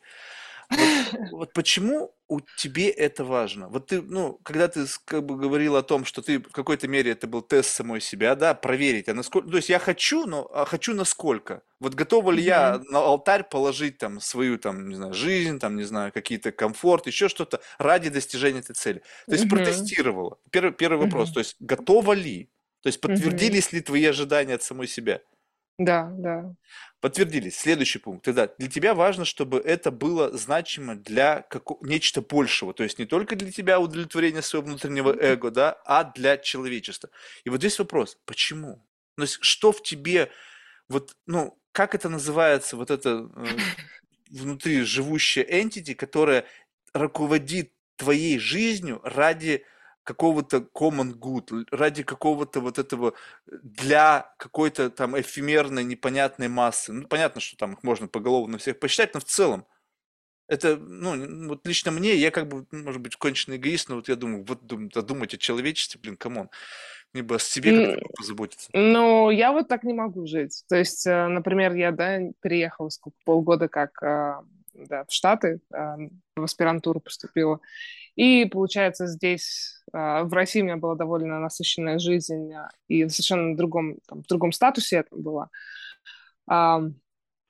я занималась благотворительностью, деятельностью, я занималась наукой, да, я вносила, то есть я была испытателем в экспериментах, то есть реально от меня как бы получали научные данные, на основе которых можно там дальше строить какие-то исследования, эксперименты. А, и здесь, например, я сейчас таким не занимаюсь. И у меня уже ломка. То есть я, я уже... Нет, я понимаю, что а смысл моей жизни в том плане, что просто ходить на работу, зарабатывать денежки, дальше развлекаться, есть и что? Разве мы созданы для этого только? Это же настолько банально и неинтересно. Ну, окей. Тогда получается, что вот, э, ну, ты, вот если, давай сейчас будем говорить абсурдные И если каждый будет думать эгоистично, у нас и так мир не, не, не, не каждый. Вот смотри, мы с тобой сидим, ты так совершенно не думаешь, я думаю. То есть как будто бы вот в этом и есть смысл разницы, э, ну вот в каких-то майндсетах. То есть слава богу, что есть такие люди, как ты. Наверное, было бы лучше, чем, ну, меня надо как вид, наверное, истребить лучше. Нет, не надо. Вот. Но, опять же, понимаешь, тут на контрасте будут выявляться эти люди. То есть, если все будут такие, то есть там будет какой-то градиент. Но вот, вот смотри, в целом, ты, если так грубо сказать, то ты был какой-то такой биосенсор, да, который давал набор данных то есть твое тело, твой разум, твои мысли. Вот ты как, как вот такой биосенсор. Ты пришла в этот мир как биосенсор, важный элемент. Я пришел в этот мир как какая-то заглушка на фальш-панели, чтобы там дырку от, от шурупа закрывать. Но ты же занимаешься просветительским проектом, правильно? Твой, Это твой подкаст. Это, это люди так рационализируют. Я-то просто сейчас кайфую от того, что я разговариваю с человеком, у которого есть нестандартный experience. Что там, какой там, кто там слушает, мне по барабану. То есть, знаешь, это, это нужно. Просто хорошо, можно расслабиться. Я мог бы как бы заткнуть свой рот сейчас сказать, да, ну, соврать. Но это неправда. Не-не, уже э, лицемерия много, так что хорошо, что... Поэтому я тебе говорю, первоочередная цель вот это. То, что есть у этого side effect, который, возможно, сейчас какой-нибудь там, не знаю, неокрепший ум это услышит, скажет, все, Анастасия подчеркнула мне значимость, смысл моей жизни. Тоже буду экспериментатором, тоже буду давать миру науч- научные данные. Ну, не обязательно, не, не обязательно экспериментатором, но хотя э, нести пользу. Это может быть совершенно разное. Это может быть вообще не связано с космосом. Но делать что-то не, больше, чем просто для себя. То есть, как бы, вот тобой, получается, эгоизм вообще не движет. Ну, то есть, согласись... Не, у меня тоже есть эгоистичные моменты, как бы, как без этого. Но... Первая женщина на Марсе, вау! Я, мне, мне все равно первая, не первая, честно. А, как бы я вообще не гоню за этим. Да, блин, мне кажется, там, там 100, даже 100 первое тоже будет котироваться. Я то есть вот не это важно? Нет, нет. Ну окей, ну тогда давай вот так вот на это смотреть. Ну, скажем так, э, с точки зрения подготовки к подобным мероприятиям, действительно, ну, вот важны данные. Эти данные просто, их, их, ну, придумать нельзя, и действительно нужно где-то взять. То есть, слава богу, что есть люди, которые готовы в этом участвовать с полным вот энтузиазмом, там, не за какие-то там социальные очки и какие-то плюшки, да, а вот видео вот просто как вот я чувствую, вот, что я приношу здесь пользу. Но вот э, когда э, эта миссия случится, вот сейчас э, же все говорят, знаешь, как бы о синдроме самозванца, да? да. То есть вот ты представь себе, ты, ну, все классно, ты слетал на Марс, прилетаешь обратно. Ну, помимо вот медийной шумихи, ты угу. в себе честно смотришь, говоришь, на самом деле никакой пользы. То есть меня пульнули из какой-то там ракеты, я туда-сюда слетала. Ну, был какой-то там геморрой, связанный там с, со всеми там сложностями с точки зрения физики, времени и так далее. Но в целом, вот я вернулась, ну, как бы, а что, что изменилось-то? Вот такой Не, же вариант ну, тоже чисто теоретически может быть. Представляешь, какой у тебя начнется внутренний конфликт? В чем Не, твоя все равно польза? будет польза. Польза будет, она может просто ее масштабы могут быть разными. То есть в любом случае то, что там я слетала, да, поймут, что можно туда отправлять людей, с ними все в порядке и так далее, и, А, и, и т.д. Вот. А потом я же не просто полечу туда и буду сидеть а, и бездельничать. не, ну понятно, ну вот, То есть, понимаешь, мы же там будем искать действительно, но в основном, почему Марс настолько интересная планета, это здесь мы можем обнаружить вообще следы жизни.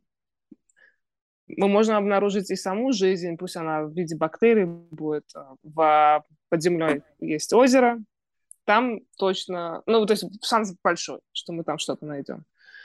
А, и это в целом может изменить вообще все представление о нас самих, а, в биологии тоже может много изменить. Ну, это, это же настолько невероятно. Я просто этого жду уже, не знаю, с момента освоения, ну, не освоения, с момента полетов на Луну. Мы так классно шли, а подожди, потом ты на сколько лет 50 ты лет ждешь? Ты так сказала, как будто бы ты даже в этот момент была таким Да, осознанным человеком, и ты увидела это, и да, блин, меня еще не было, но я... Такая ги- в гибернации или там в Да, каком-то сне да. ты прожила там последующие 40 лет, и сейчас тебя разморозили, вот у нас готовый кандидат есть. Ну, 50 лет мы были в стагнации, и это очень печально, потому что а, сейчас, возможно, было бы все совершенно иначе, если бы мы продолжили, если бы Королев был жив.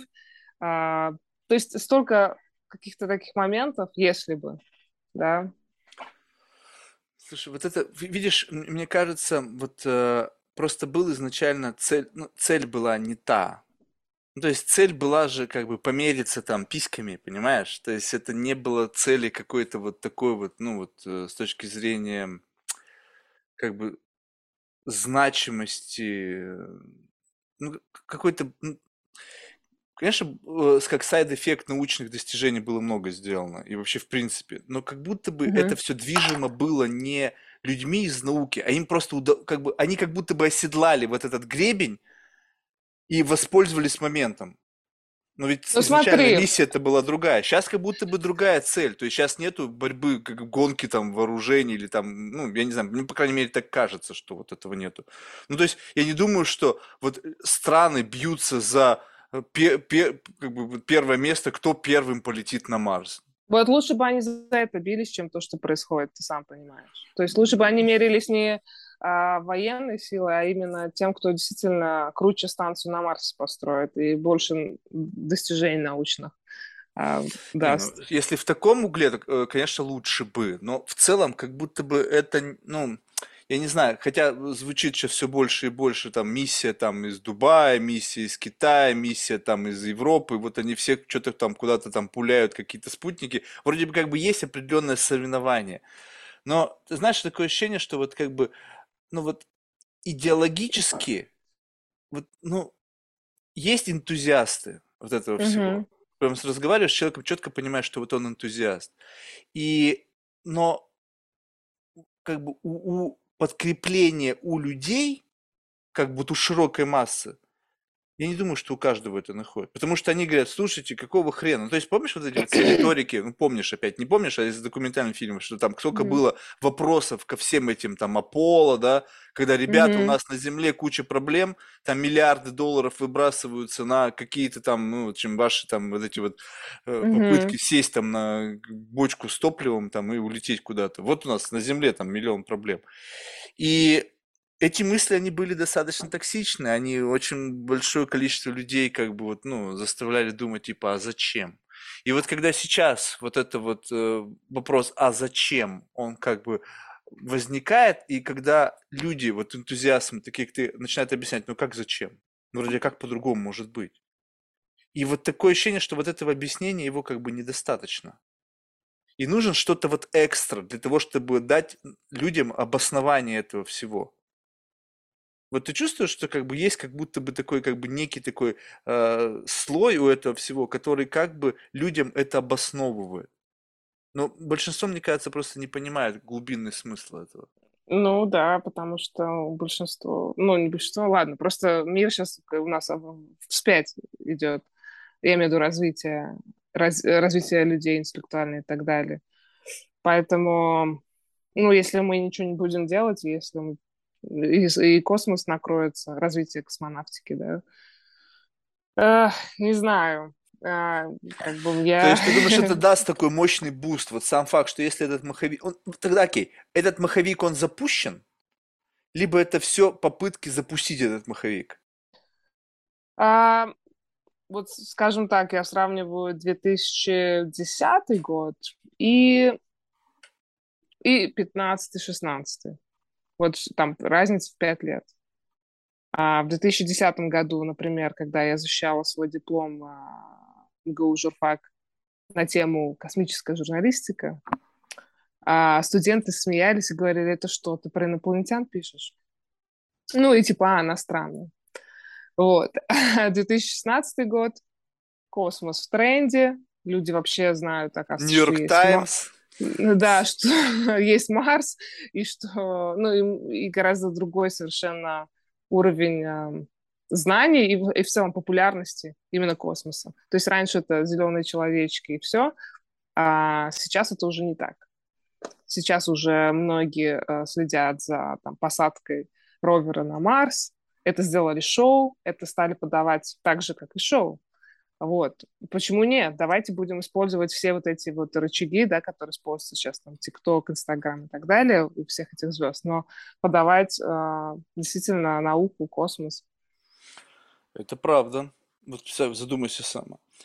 Раньше, э, ну, я просто, ну, отмотайте mm-hmm. в мою юность, да, то есть, если ты, в общем-то, не человек, увлекаешься там физикой, астрономией, то, в принципе, ты, ну, о космосе знал ровно там, как бы из школьной программы, да, то есть, если ты там Мгм. чуть более бота- ботаник, то ты, наверное, читал больше, чем тебе давалось. А сейчас как будто бы все знают там черные дыры, там какие-то там квазары, Мгм. бозон Хиггса, вот это черная, темная материя, вот это вот вся, вот эта вся история, и как бы думаешь, блин, откуда это все в голове? Ну, это вот как раз вот за счет там, медиа, которые каким-то образом вот этот месседж вот они доносят, он долетает, щелк, там, неважно, там какая-то там Да. по один процент закрепился, но потом, когда раз, начинается какой-то контекст, ты а, я об этом слышал, как бы что-то срабатывает. И действительно, постепенно, постепенно мы как будто бы все больше и больше вот за счет этого как бы просвещения. Узнаем, узнаем, узнаем.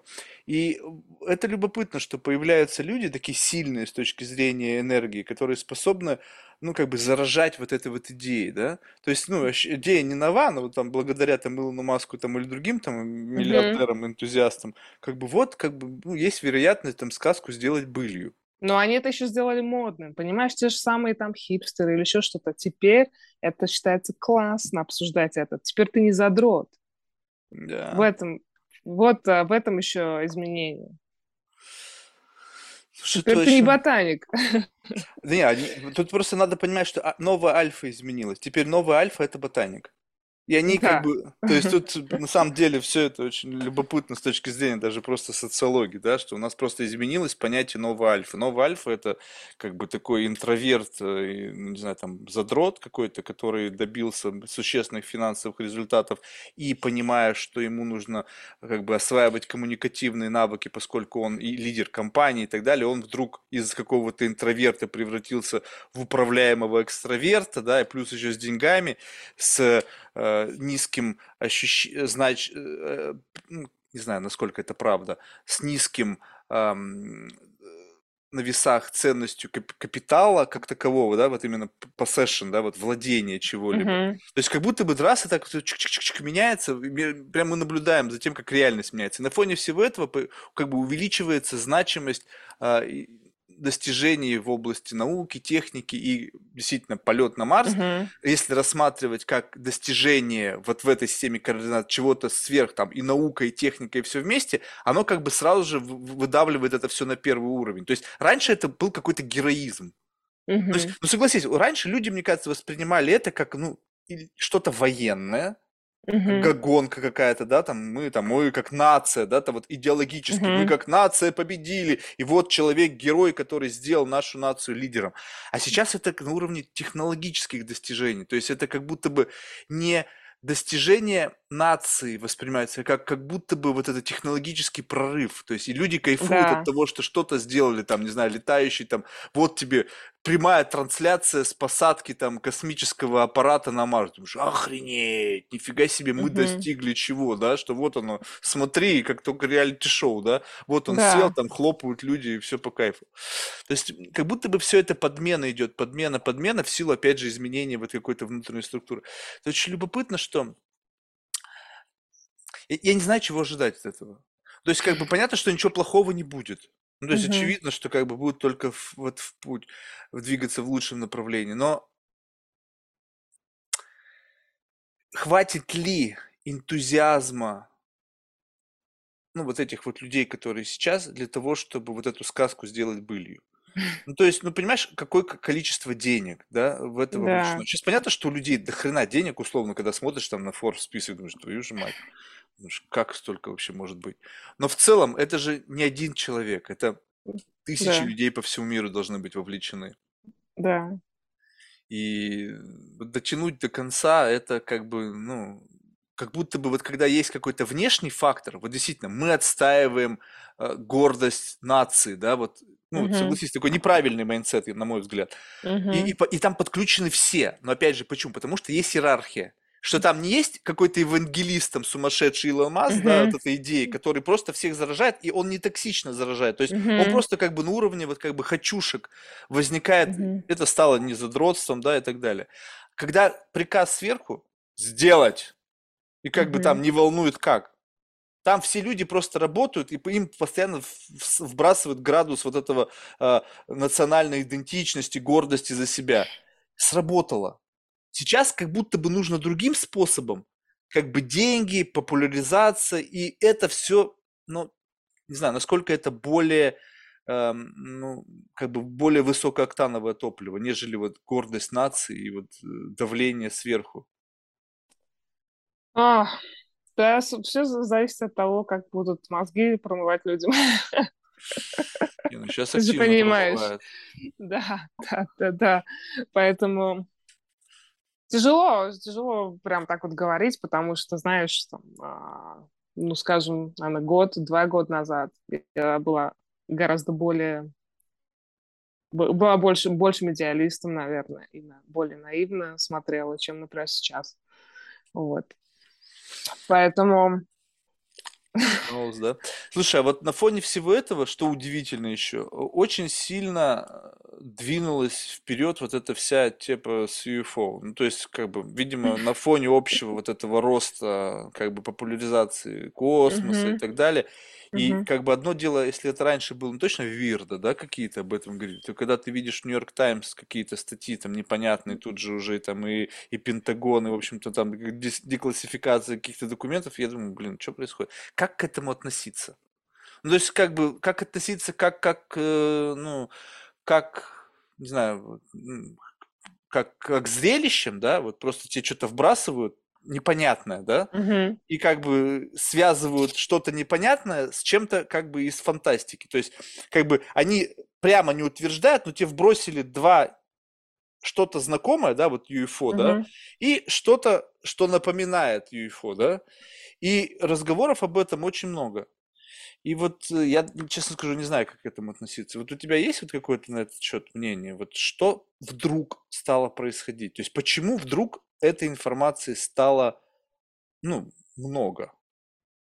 Да, и, знаешь, я тоже удивилась, что почему-то Пентагон стал ее раскрывать и так далее. Думаю, знаешь, как у меня есть а, мой бывший коллега, и он мне периодически пишет, а, он фанат вот этих всех а, теорий заговора и так далее. А, и, и он Хорошо мне таких говорит, друзей надо иметь. Да, и он мне говорит, Настя, видишь, они нас готовят, потихоньку вбрасывают. Вот Пентагон сейчас это открыл, ту информацию раскрыл, говорит, готовят, готовят, они уже среди нас. А, вот есть такое объяснение. А, ну, я считаю, для полного сценария, а, который вот обычно в фильмах, да, у нас там была пандемия, военные действия, я считаю, что сейчас вот нам как раз а, нужно вторжение инопланетян, Для полной картины мира. Да, да. И тогда вот тогда мы увидим, вот на что человечество способно. Не, э, знаешь, мне любопытно, как вот это с позиции, ну, когда люди не совсем crazy, да, а как бы с позиции, ну, попытки найти какие-то рациональные аспекты этого, да, что типа увеличение, ну, то есть увеличение этой активности просто, ну, а, почему Пентагон? Потому что, ну, такое количество на руках гаджетов, что как бы, ну, вероятность того, что эти сайтинги будут просто всплывать и, ну, Мгм. Ну, будет достаточно велика. Поэтому решили, блин, ну, давайте уже как бы мы сами это наблюдаем. Там не безотносительно, что они наблюдают. Может быть, это просто Мгм. достижения новые, там, какие-то сверхзвуковые дроны там или еще что-то. Ну, в общем, не принципиально. Вот. И, э, ну, давайте мы просто возглавим вот эту волну слухов, чтобы это Мгм. не превратилось в какое-то уродство. Ну, в точке зрения, когда, знаешь, Ну дай да. людям волю, они начнут там вообще фантазии дикие начнутся. То есть безотносительно к этому. Но когда вот слышишь рациональный аспект этого, то задумываться начинаешь, что как будто бы мы находимся просто на рубеже чего-то, когда, ну, человечество может сделать следующий шаг. Мгм. И как будто бы вот в этом, вот здесь нужен такой как бы невидимый, как бы, знаешь, вот ментор. Говорят же, что вот ка- каждому человеку нужен там ментор, там адвайзер, который Мгм. а, будет тебе, ну, как бы помогать тебе прокладывать эту карту твоего жизненного пути. Ну, чтобы ты не Мгм. накосячил. Как бы, потому что, ну, по какой-то мере есть вероятность того, что люди это всегда в какой-то мере обезьяна с гранатой. Ну, то есть смотри, мы изобрели атомную энергию. Мгм. Слава богу, что был всего лишь один такой способ использования, когда это используется в виде оружия массового уничтожения. То есть как-то еще чуть-чуть и могли бы нахер все там снести всю землю. Как-то удержало что-то. Так? Мгм. Мгм. Следующий шаг. И мы как бы движемся, движемся, и как будто бы нужен как бы контроль какого-то большого брата, который смотрит на нас и говорит, так, вот вы обезьяны с гранатой, давай смотреть, чтобы ни чеку не выдернули и сами себя нахер не расхерначили. И вот возможно, что просто человечество как бы подходит к тому моменту, когда вот, ну, уже не за горами путешествие на другую планету, да, то есть уже там летают корабли, уже полет до Марса, это, мне кажется, уже такое, знаешь, как бы, ну, с точки зрения э, внешнего наблюдателя сказать, ну, эти обезьяны научились запускать эту штуку, то есть уже у них вероятность попадения туда, они все знают. Как Мгм. будто бы, знаешь, вот это вот с позиции что кто-то просто следит, что люди не совершили ошибку. Но когда ты начинаешь думать об этих расстояниях, когда разговариваешь с физиками, думаешь, ну как это? То есть в голове не оборачивается вот, ну, вот это расстояние между какими-то другими мирами, ты думаешь, блин, ну как-то очень маловероятно. Поэтому Ну, да, используем червоточины, чтобы добраться. все классно. Все, настолько классно звучит, что ты, оно, оно настолько приятно с точки зрения мозгов. Ты думаешь, блин, ну не можешь объяснить расстояние, вот, Да. сказать, вот тебе червоточина. И я вот всегда почему люблю с учеными, знаешь, немножко как бы не то чтобы троллинг, а вот ну просто добавить некого такого, Мгм. знаешь, какого-то нездорового скептицизма. Я говорю, слушай, ну а как? Вот у меня недавно был замечательный гость, он э, в ЦЕРНе работает, и он мне ну, пытался, представляешь, примату объяснить там историю с бозоном Хиггса, с этим коллайдером и так далее. И Мгм. знаешь, и вот, и вот когда невежественность, вот очень страшный как бы грех, да, на мой взгляд, Мгм. потому что ты вот что-то в себе в голове нафантазировал, но абсолютно не Мгм. имея никакой фундаментальной базы. И имеешь право, особенно я, наглец, начинаю спорить с учеными, у которых все как бы в елочку, у них все Мгм. построено на основании экспериментов, теория, практика, в общем, все как бы не придерешься, научные статьи, наука, уходящая корнями там за сотни лет назад, да, и ты говоришь, слушай, а вот как вот вы двигались к этому? Ну, и там начинаются моменты, где можно взять и сказать, ну вот тут же вы что-то тут просто придумали. Вот у вас тут вес не совпадал, вы, ну, раз, Мгм. что-то что тут, значит, есть, раз вам новая теория. И как бы, Да. понимаешь, и такое ощущение, что мы как бы сами создаем реальность. То есть какими, какую мы реальность захотим, такую и создадим. Вот как бы, и, все. И вот, и когда ты живешь вот с таким вот как бы наивным предположением, то действительно, люди захотели полететь на Марс. Мгм. И в какой-то момент человек обязательно там будет. Да. То есть это как бы, знаешь, когда ты просто усилием воли берешь и меняешь реальность. Мгм. И это любопытно, когда смотришь действительно на уже существующие полеты. И слава богу, что есть у людей деньги. Вот этот же Мизава-то, как-то японец, он же сейчас Да. полетит там, в- или там вокруг Луны, или куда он там собирается. То есть вот он, как бы человеческий капитал превращается в реальный ивент. Блин, я, я честно скажу, что я вот э, как бы реально ожидаю чего-то, ну, вот, что может поразить. Вот, то есть я вот даже, будет ли на моем веку что-то, что меня вот удивит, вот по-настоящему удивит. Мгм. Я вот э, попытки вот эти вот э, при- привязать вот по- полет на Марс как некий такой ивент, когда действительно вернется человек, и вот что-то вот ты испытаешь вот какую-то внутреннюю гордость за человечество, я не исключаю, но не факт, что будет. Почему-то вот, не знаю, в ожидании чуда как будто бы чудо, ну, не случается. Вот этот веб, да, вот, говорили, блин, блин, блин. Ну да, снимки круче. Ну, то есть детализация круче. Но это как, блин, новый iPhone, знаешь. Вот была одна качество фотографии, стал другой. Пока Мгм. ничего такого прямо вау нету. Мгм. И вот я думаю, вот сколько разговоров о Марсе, столько разговоров всего, как будто бы, знаешь, это как ты перегораешь уже. То есть столько много информации, что ты об этом говоришь, это слушаешь, и когда это случилось, магнитуда событий, она уже тебя не вставляет. Ну, то есть ну тогда, ну так, в общем-то, меня уже подготовили. Мне все эмоции уже заранее вложили. Чего ожидать, что сказать, как к этому относиться. Ты знаешь, про это е- есть теория такая. Фильм, я просто забыла, по-моему, теория садов или как-то так называется, что человечество настолько уже избаловано информацией, все трюки были показаны в фильмах, а, а, все Вон, фантазии марсианин. да, были созданы в 3D-технологиями, да, компьютерной графикой, все, все а, фантазии были воплощены, а, и что действительно уже поколение вот сейчас, у них возникает такая апатия, ну, там, и- или интерес там на минуту, или восхищение на минуту, и все. И мне кажется, что вот это страшно. Очень, очень страшно. Потому что ты уже как бы, ну, то есть, вот представь себе, действительно, марсианин фильм показали. Ну, то есть, согласись, первый такой, ну, на мой взгляд, может, может быть, не первый, но я Мгм. имею в виду достаточно детально описывающий, каков может быть распорядок дня человека, проживающего Мгм. жизнь на Марсе. Сейчас с этими VR, там неизвестно там какие симуляции. Люди скажут, да нафига, я вон лег там на диванчик, маску одел и все испытал, да, ну, по крайней мере, увидел. Ландшафт, там эти дроны будут летать, снимут весь Марс в 4К, там, и ты будешь ходить по Марсу, в общем-то, думаешь, а нафига мне все это надо? Чем мне лететь, когда там 6 месяцев или там 7 Мгм. месяцев? Нафига? Де- очки одел, и что я там не видел? Ну, то Да. есть, был я там на Манхэттене, либо я там, он, Google открыл и побродил бы, все улицы прошастал. Да я все тоже видел. Ну, То есть, что это, мое физическое присутствие, насколько оно повлияет.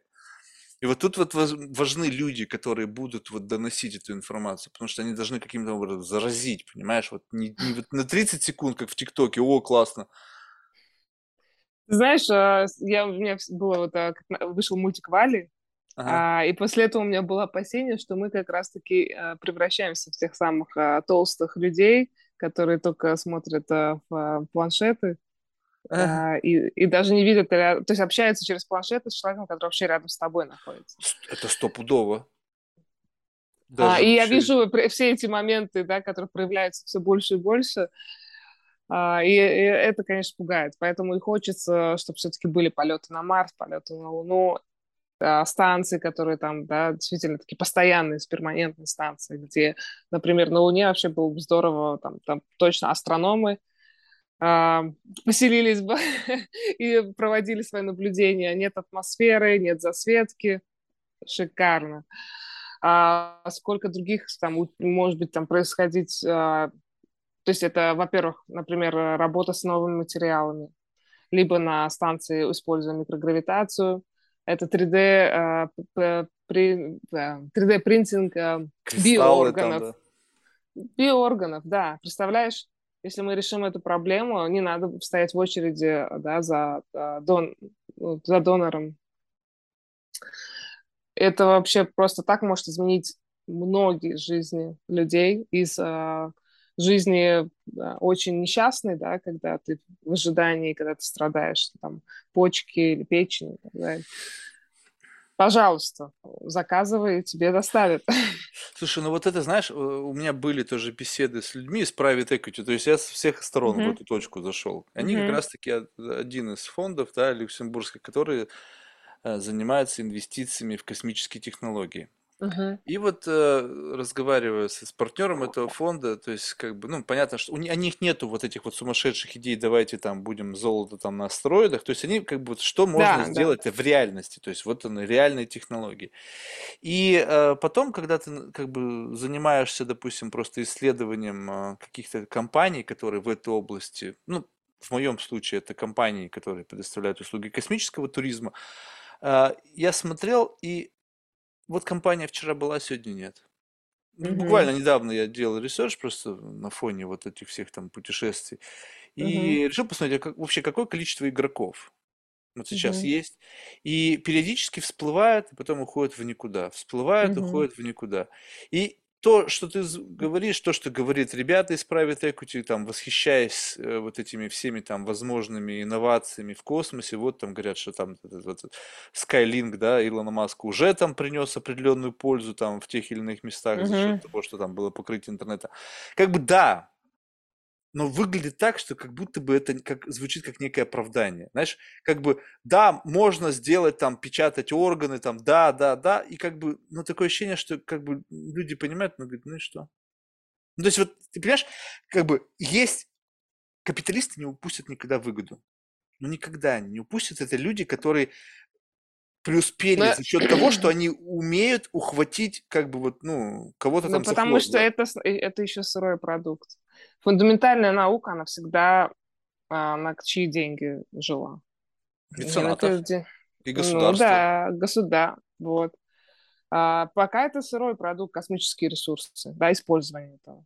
Как только а, это начнет развиваться, то потом туда, поверь мне, подключатся и компании.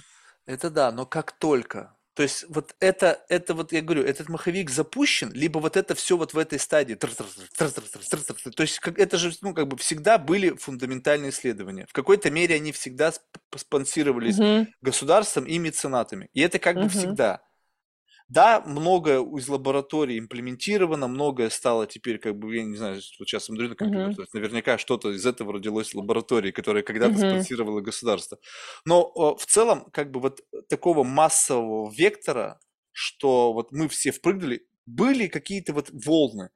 Вот теперь э, частные компании могут запускать там в космос свои какие-то спутники. И появилась волна предпринимателей, которые просто мгм, оседлали финансовую волну. Ну, То есть мне пофиг, что делать, я предприниматель серийный. Где деньги? Деньги в маленьких спутниках. Я пошел туда, сделал какой-то непонятный маленький спутник. А что он делает? Ну, он посылает пик-пик-пик-пик, сигнал и делает э, пик-пик-пик еще. И Ну, слушай, они все. сделали, кос... э, они сделали космос доступным. То есть вот это, вот это, вот это как бы основной тезис. Что вы сделали? Мы сделали, мы уменьшили стоимость килограмма на орбите. Да? Круто. Но это дает доступ как раз-таки большим тем же там, научным организациям и так далее проводить свои эксперименты. Если раньше они должны были платить невероятные там суммы, а, чтобы отправить что-то в космос, да, космическим агентствам, ждать в очередь, проходить там какие-то невероятные проверки и так далее, а, то сейчас это все гораздо проще. М, И также должно быть и с полетами. А, Сейчас только там избранные, да, космонавты, астронавты летают.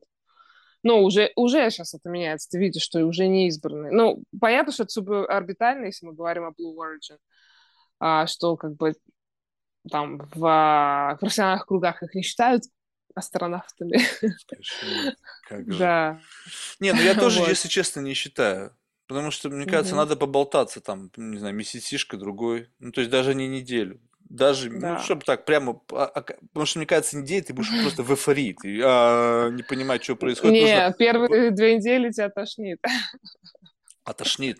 Ну, то есть нужно проблеваться сначала две недели, потом включилось осознание, где ты, почему ты там, что ты там делал. Просто мне кажется, вот, ну, может быть, конечно, у кого-то мозги быстрее угу. работают. Мне нужно достаточно времени, чтобы вот как-то, знаешь, вглубь себя заглянуть, типа, зачем, что там. Угу. Вот эти все, кстати, вот тоже любопытно, вот эти космические все полеты, вот, ну, вот эти суборбитальные, да, там, Virgin Galactic, Blue Origin, вот а, они призваны в какой-то мере популяризировать эту тему, да, то есть они mm-hmm. просто, может быть, это какая-то часть расходов, которые пытаются mm-hmm. компенсировать за счет этого космического туризма, направлена на то, что мы делаем что-то большее.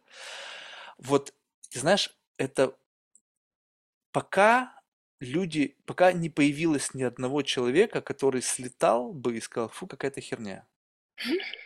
Ну, вот объективно, вот согласись, вот я посмотрел эти видео, ну, то есть я смотрел эти старты, тех, других, плюс, говорю, у меня знакомый вот недавно слетал.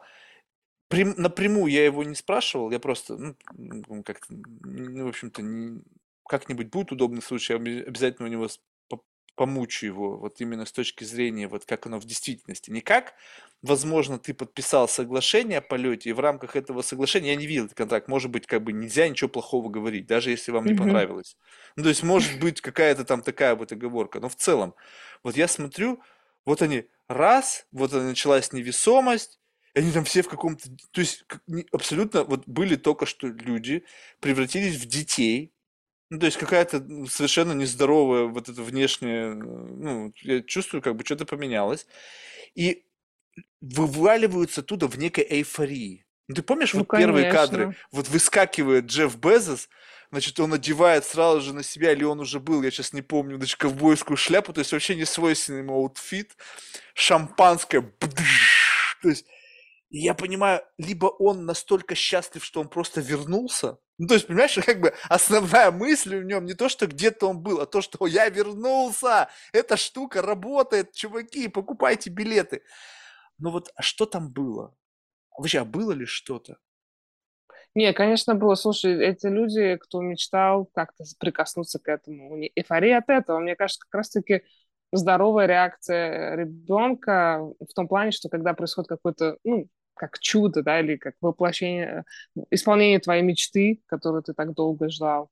А, и вид Земли, ну, вот даже тебя, самого циника, отправить туда, я думаю, что ты будешь точно так же визжать от восторга.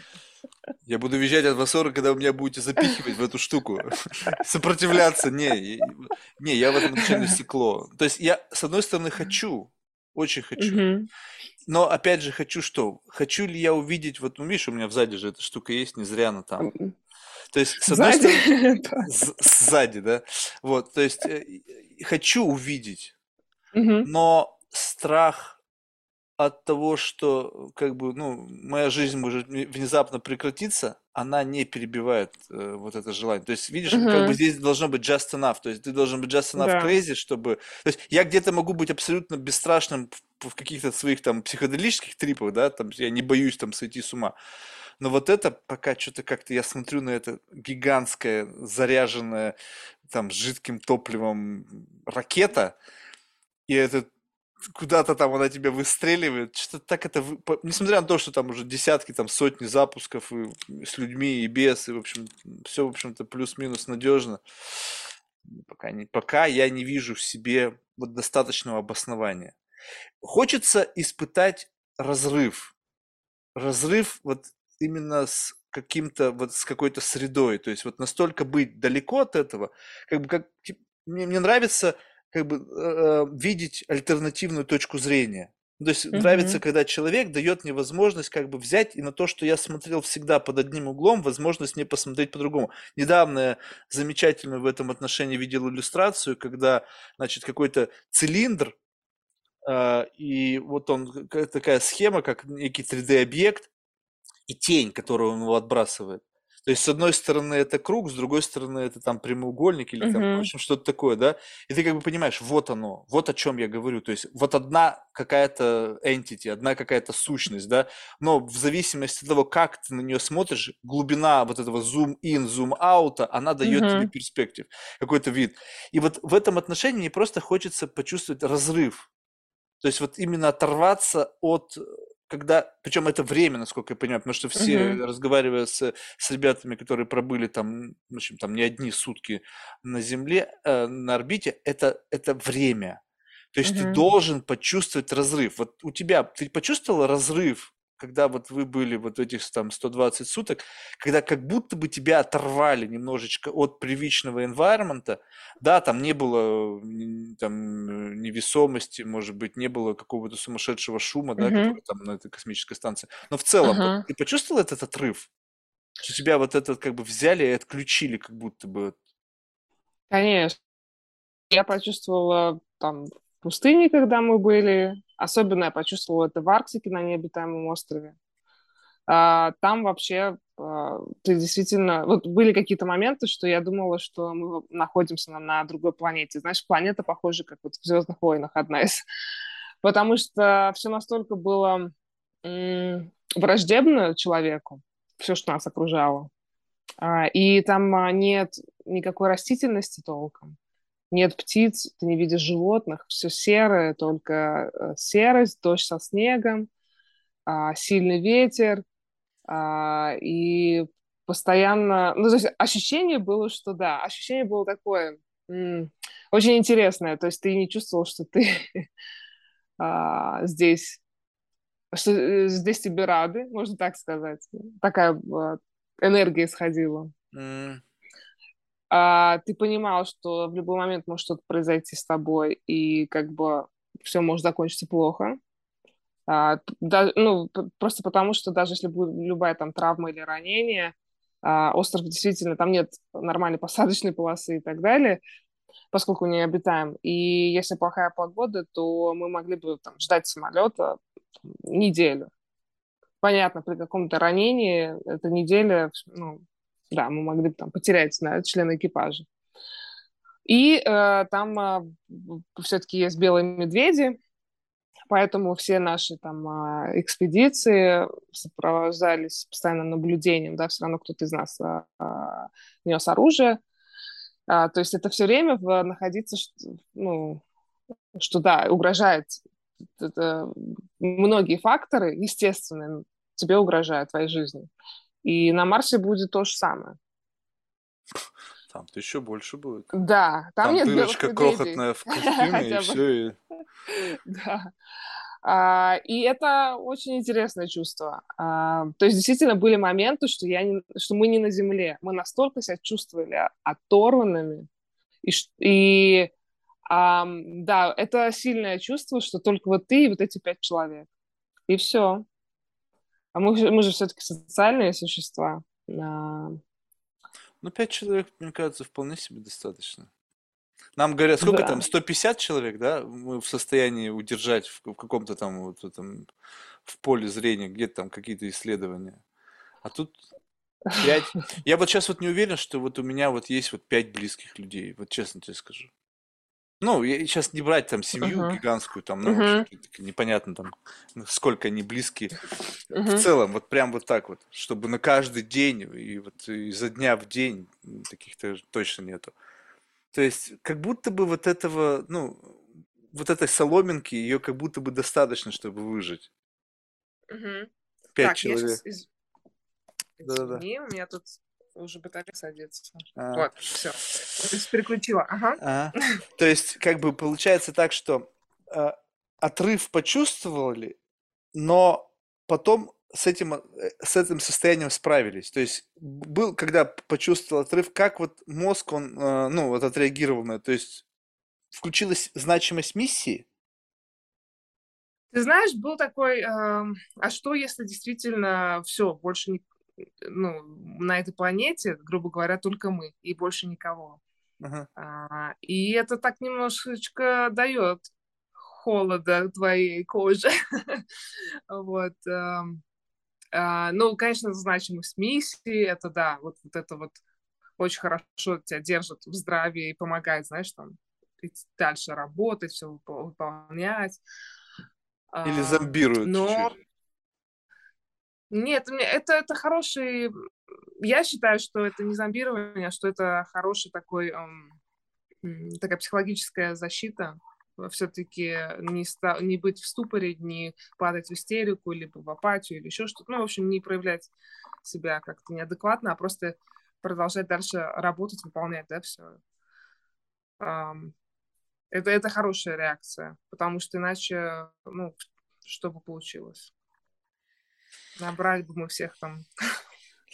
Слушай, ну профдеформация есть какая-то? То есть ты после этого выходишь вот э, в мир немножечко тяжело обратно интегрироваться? Да, да тяжело, потому что кажется, что вот это обычный мир потребителя очень незначительный, мелок, что бессмысленно, знаешь, как ты так думаешь, чем люди занимаются какой-то ерундой. Это же все настолько там тлен, грубо говоря. Хм. А, и очень а, бьет сразу информационный а, поток и шум. То есть я действительно очень была рада выключиться на три месяца. А, у меня информационный детокс, а это настолько вот роскошь. А, и когда ты возвращаешься, ты просто понимаешь, что да, настолько это засоряет, это засоряет тебя, это э, мешает твоей продуктивности э, и отвлекает тебя от э, там, основных твоих целей, от работы, от, да, там, э, уменьшает концентрацию. Э, Не, да? подожди, но информационный детокс, у вас ведь книги были? Да, но я имею в виду вот этот вот э, новости, э, А, ну я это вообще за собой не смотрю. В соцсетях только когда вот у меня гость, мне нужно просто смотреть. Слушай, как вот классно, да, вот сейчас вот представь себе, раньше ты встречаешь человека, и у тебя, ну то есть если ты там не какой-нибудь там секретный агент, либо там какой-нибудь супер там серьезный человек, у тебя там нету биографии там на того и другого человека. А сейчас ты не знаешь человека, да, взял и вот отмотал, там, не знаю, Инстаграм, там, до начала его, там, до 2010 mm-hmm. года, да, смотришь, как бы, эволюцию человека, и ты, как бы, вот он, перед тобой прям, как бы, жизнь человека разворачивается, особенно mm-hmm. те, которые, там, знаешь, каждый день, там, это все запечатляют, ты прям видишь, как это все, это очень любопытно.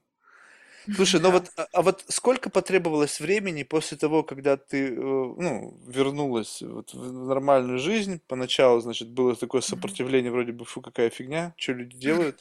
Но потом тебя это обратно, как бы, вот эта вот волна, она тебя поглощает, и ты как бы уже вот этот вот, ну, вот этот градиент постепенно-постепенно, ты хоп, и ты опять вернулась вот в свой Ну, типичный mindset. Либо ты навсегда стала другой.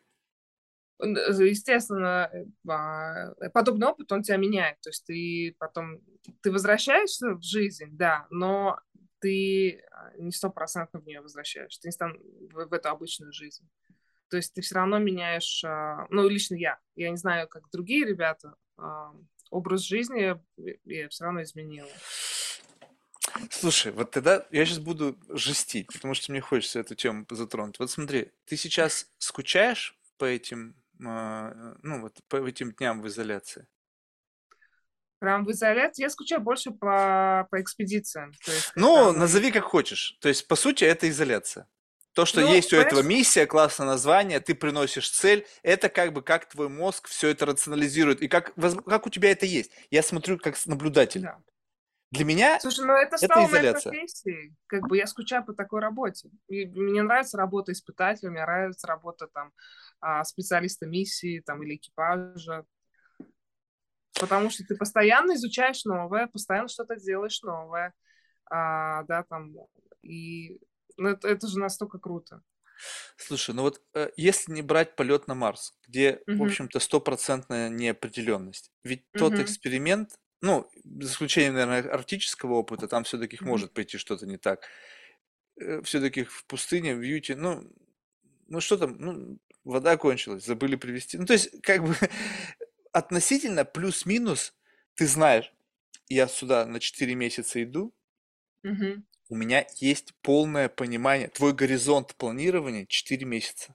Mm-hmm. Вот, вот у кого есть роскошь с точки зрения горизонта планирования 4 месяца. Особенно сейчас, да.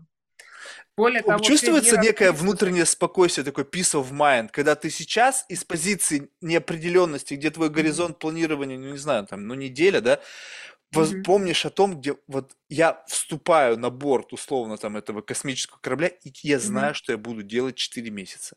Да, я знаю, что может произойти. Условно риски, там сказали, там белые медведи, окей, возьмите с собой, там, не знаю, дробовик там или еще что-нибудь. То есть ты как бы все равно, у тебя есть сценарий на эти 4 месяца, и ты знаешь, что ну, ну что-то может пойти не так. Ну, форс-мажор всегда может быть. Но в целом, как бы это некий peace of mind.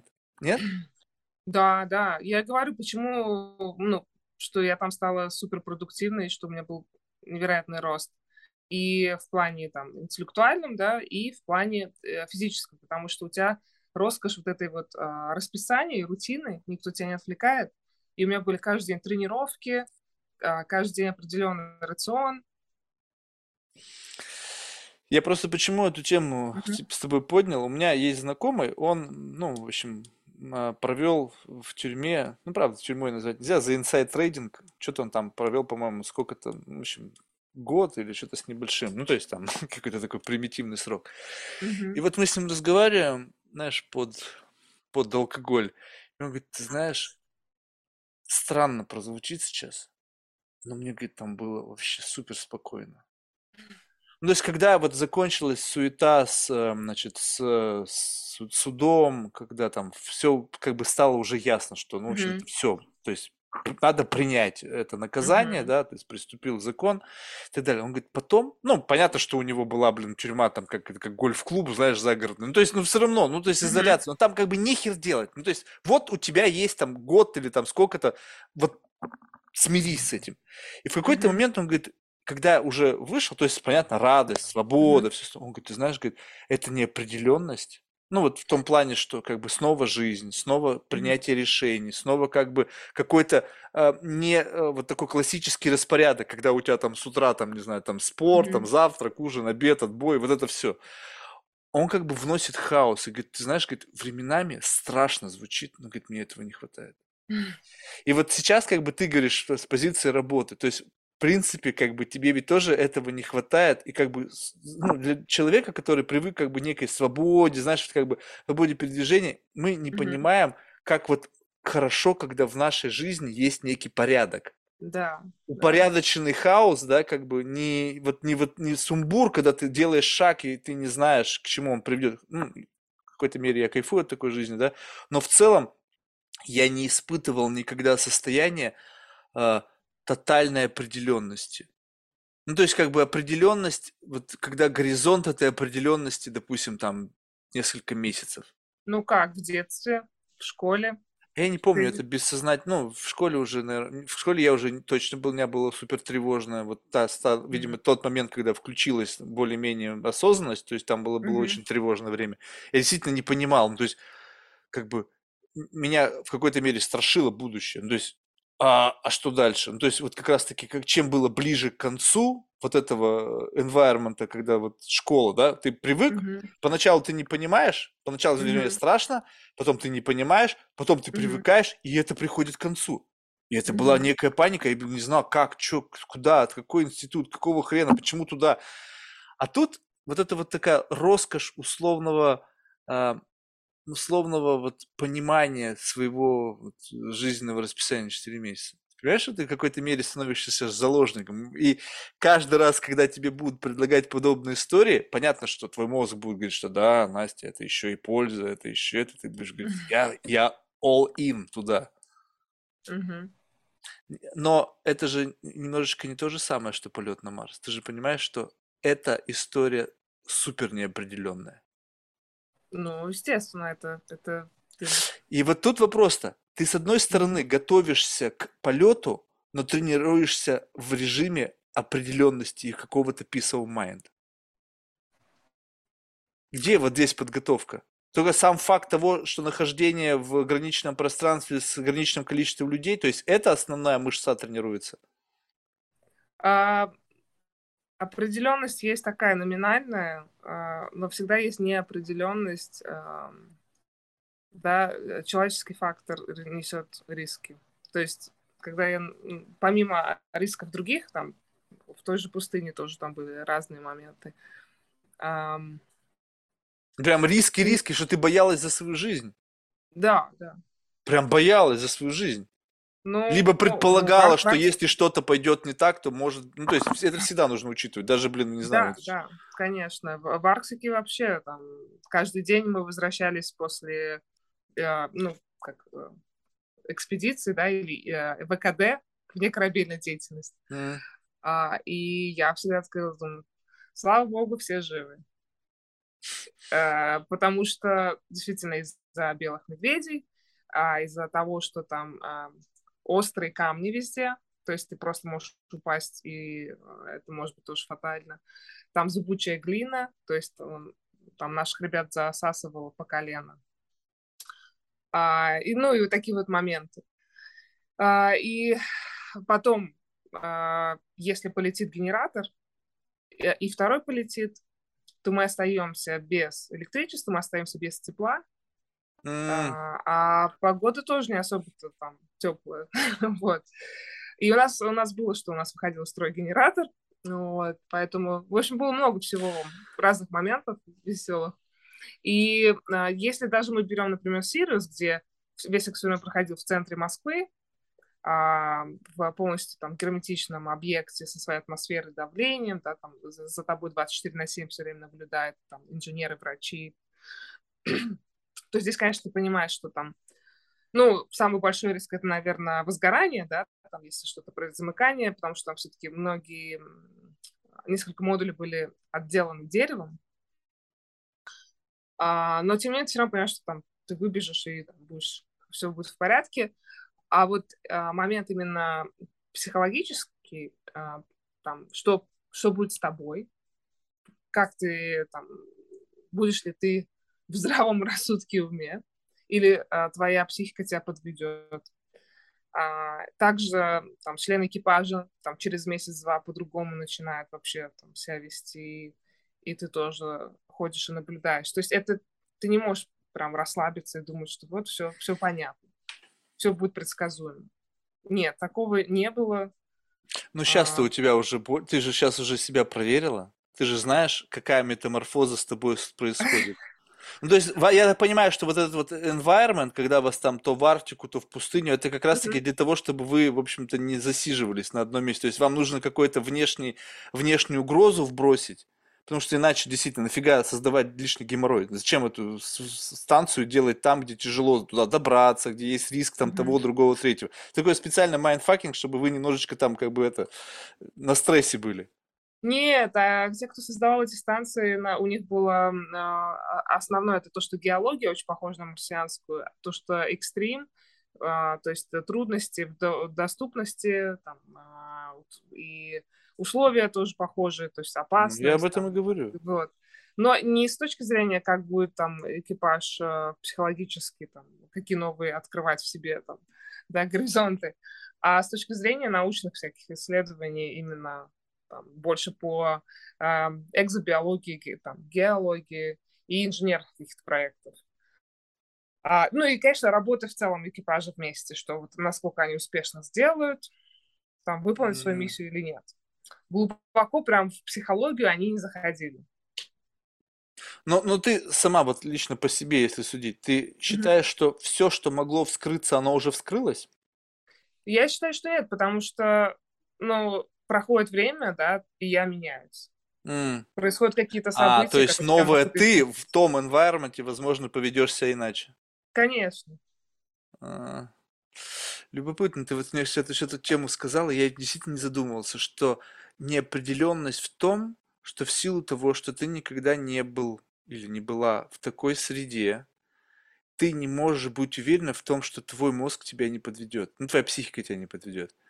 И Да. вот это же вот дико, я вот дико в себе в этом отношении самоуверен. Ну, то есть вот, я не знаю, то есть это какая-то странная херня во мне, то есть вот я не боюсь сойти с ума. Потому что как будто бы вот думаю, что вот я настолько научился контролировать свои мозги, в том плане, что, вот, ну, видим, знаешь, когда вот это безумие, там, паранойя там от молекул каких-нибудь там очередных там в себя загруженных, и ты как бы хоп, и берешь себя под контроль, и ты не чувствуешь, как брать. Только что смотришь на других, как унесло, они там каких-то бабочек наблюдают, там, или там единорогов, а ты сидишь, говоришь, ребята, что происходит? Все, все, все, Ну, возьмите себя в я- руки. Да, тоже не обязательно сойти прям с ума. У тебя может быть просто Ну, я, какой-то п- момент. я, нет, я понимаю, ну, какой-то Да, брейк, там, не знаю, новая да. модель поведения, новая, там, э, немотивированная агрессия, там, зам, ну, то есть любая, Мгм. любая немо- неконтролируемая тобой э, эмоция. Да. Я не знаю, действительно, вот это классно. То есть, Ну, давай, присоединяйся к нам, испытателям. не, ну его нафиг. У меня, у меня другие, вот у меня тут свой, свой эксперимент, то есть я сам над собой думаю, вот 10 тысяч часов, вот я буду с людьми общаться, что со мной будет? Знаешь, как интересно, мне такую метафору подбросили, когда как бы, я, я немножко уже ее начинаю видоизменять под себя, что знаешь, вот когда вот ты занимаешься вот печатанием, вот этот биопринтинг, да, то Мгм. представь себе, что вот сейчас ты печатаешь свой мозг заново, то есть не, не свой-свой, у тебя условно есть какой-то процессор, худо-бедненький, Мгм. но за счет вот общения с другими людьми, ты как бы вот все, что ты мне сказал, условно, ужалось там до одного процента. Ну, то есть, как бы, ну, я не могу, видимо, в силу своей возможности все впитать. И, скажем так, вот что-то осталось, такой тонкий лейер. Жик. Вот и как биопринтер. Жик. Каждый человек, он оставляет тоненький лейер. И раз за разом. Это же слой. Даже если это микроскопический, он все равно начинает расти. И ты как будто бы создаешь свой новый какой-то вот условно мозг за счет вот людей, которые к тебе приходят, делятся, которые своими там мыслями, эмоциями, переживаниями и так далее. И ты как бы п- параллельно эту штуку смотришь, и в какой-то момент как будто бы можешь, окей, а теперь переключаемся, и ты шук, переключился вот на эту выращенную вот тобой новую какую-то модель вычислительную, да, и смотришь теперь на мир через вот эту призму там пяти тысяч других людей, которые каждый тебе чуть-чуть что-то вбросил. И что ты будешь с этим делать? Фиг его знает, вот и посмотрим. Ты же тоже говоришь, это же эксперимент. Ты же не знаешь, что будет. Вот посмотрим, вот ты просидел там 120, 120 суток, ну и что будет? М. Вот что-то случилось, какая-то польза родилась. Ну, у тебя для общества, я-то эгоист для себя посмотрим. Может быть, я что-нибудь увижу по-другому. Видишь, Вот. как- может быть. Слушай, Анастасия, ну спасибо большое. Ты Знаешь, вот как бы совершенно неожиданно. То есть вот я всегда как бы, ну, не знаю наперед, чего ожидать от беседы. И, Мгм. и все- но чего всегда как бы условно хочется, это какого-то инсайта. Ну, то есть как будто Мгм. бы ты думаешь, блин, вот, вот чего-то такого бы услышать, что как бы просто даст тебе новую ступеньку, на которую теперь можно встать. То есть вот не зыбкую почву, как блюк, знаешь, вот ты не можешь на нее встать, и бессмысленно. Она есть, и, ну, в общем, даже если она есть, то ты от нее не можешь оттолкнуться, ты можешь только в ней завязнуть. А вот ты за счет вот этого э, как бы рассказа о своем experience е дала мне вот просто вот даже факт того, как бы усомниться вот в том, что, ну, вот действительно, не самоуверенность ли это, то, что ты можешь быть всегда вот под контролем, держать себя, неизвестно ведь. Ну, то есть, несмотря на то, что у меня были в жизни ситуации, которые как бы дают мне какое-то достаточное основание так судить. То есть были там Мгм. потери близких, были, в общем-то, тяжелые времена. То есть, ну, пулю в лоб не пустил и не спился, ну, то есть как-то вывез. Хотя многие не вывозили. Я имею в виду на и как-то схожих ситуациях.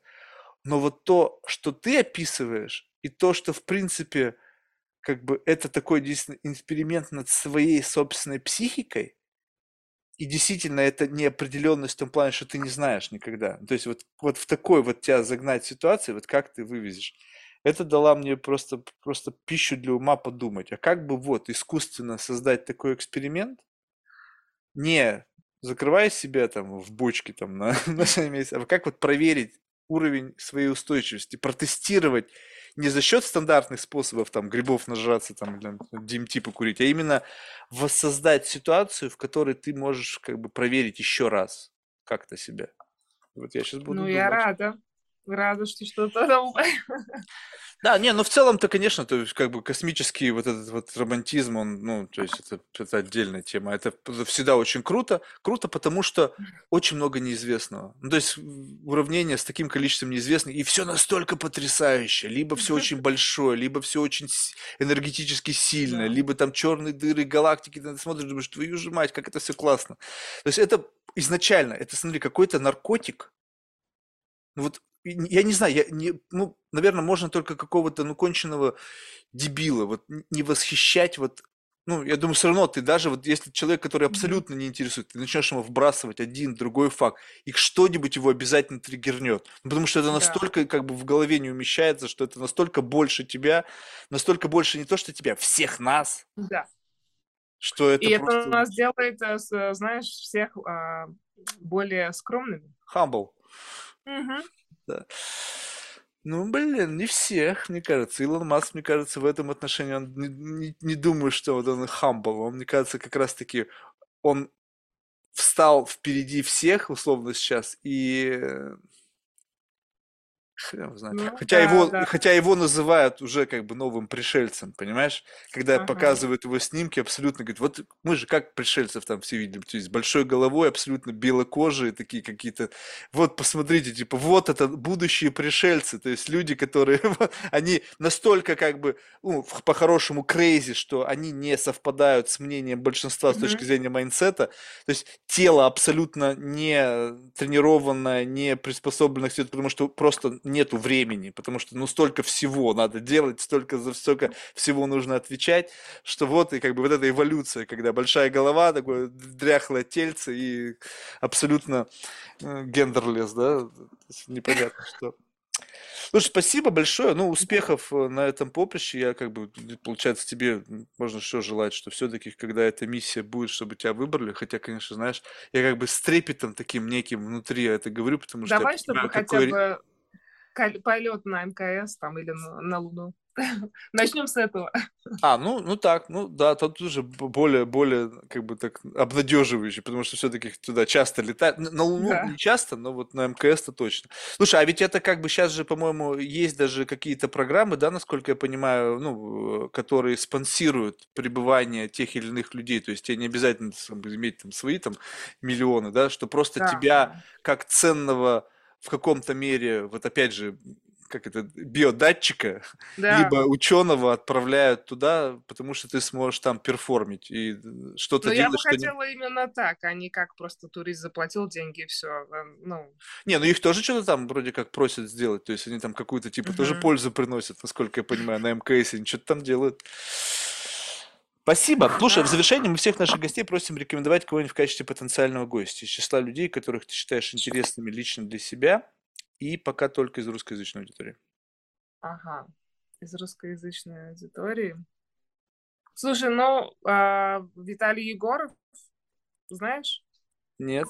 популяризатор, зеленый кот, а, популяризатор А, науки. ну все, слышал, да. Да, а, я не знаю, как он сейчас будет рассказывать обо всем этом, но посмотри, как вариант.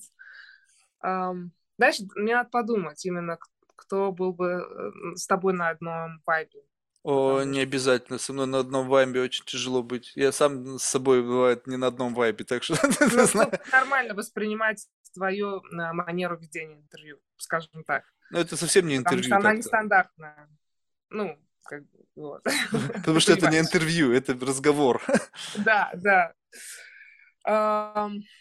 Да, я- я- и- или тебе не обязательно, наверное, даже кто-то из космоса, правильно? Хотя. Вообще откуда угодно, на самом деле. Из космоса просто почему интересно? Потому что как будто бы, ну, не так много. Ну, то есть, э, как бы людей, которые и оттуда, и в то же время готовы об этом говорить, ну, как будто бы не так много. То есть есть люди, которые, не знаю, вот Слава Турышев, блин, я обожаю с ним разговаривать, он из нас, ну, всегда с ним беседа, это, ну, но он просто сам по себе еще человек очень приятный, такой, знаешь, комфортный. Мгм. Он и про космос тебе, и про физику, и, в общем, и просто слушаешь, и как бы думаешь, блин, как классно. Иногда бывает так, что, в общем-то, люди, знаешь, такие тяжелые в этом отношении. То есть ничего с космосом не просто, а э, это не просто меняет тебя, делает тебя, ну, может быть, не то чтобы циничным, но как бы более замкнутым на создание смыслов. А когда ты видишь, что в беседе со мной смысла особо не рождается, ты думаешь, нафига вообще все это нужно? Ну да, да. Не, мне кажется, это Виталий должен подойти. Посмотри его, потому что у него очень интересный тоже там подход и взгляды вообще на частный космос, а, в целом на всю эту инфраструктуру, там, э, агентств и так далее, выгоды от космоса. Хорошо, попробуем. Мгм. Ладно, спасибо. Ну, если, Успехов. я так понимаю, ты, ты в Нью-Йорке, да, живешь? Да, Если буду, напишу. все хорошо, давай, буду рад. Скажу, зачем, я не собираюсь. Ладно.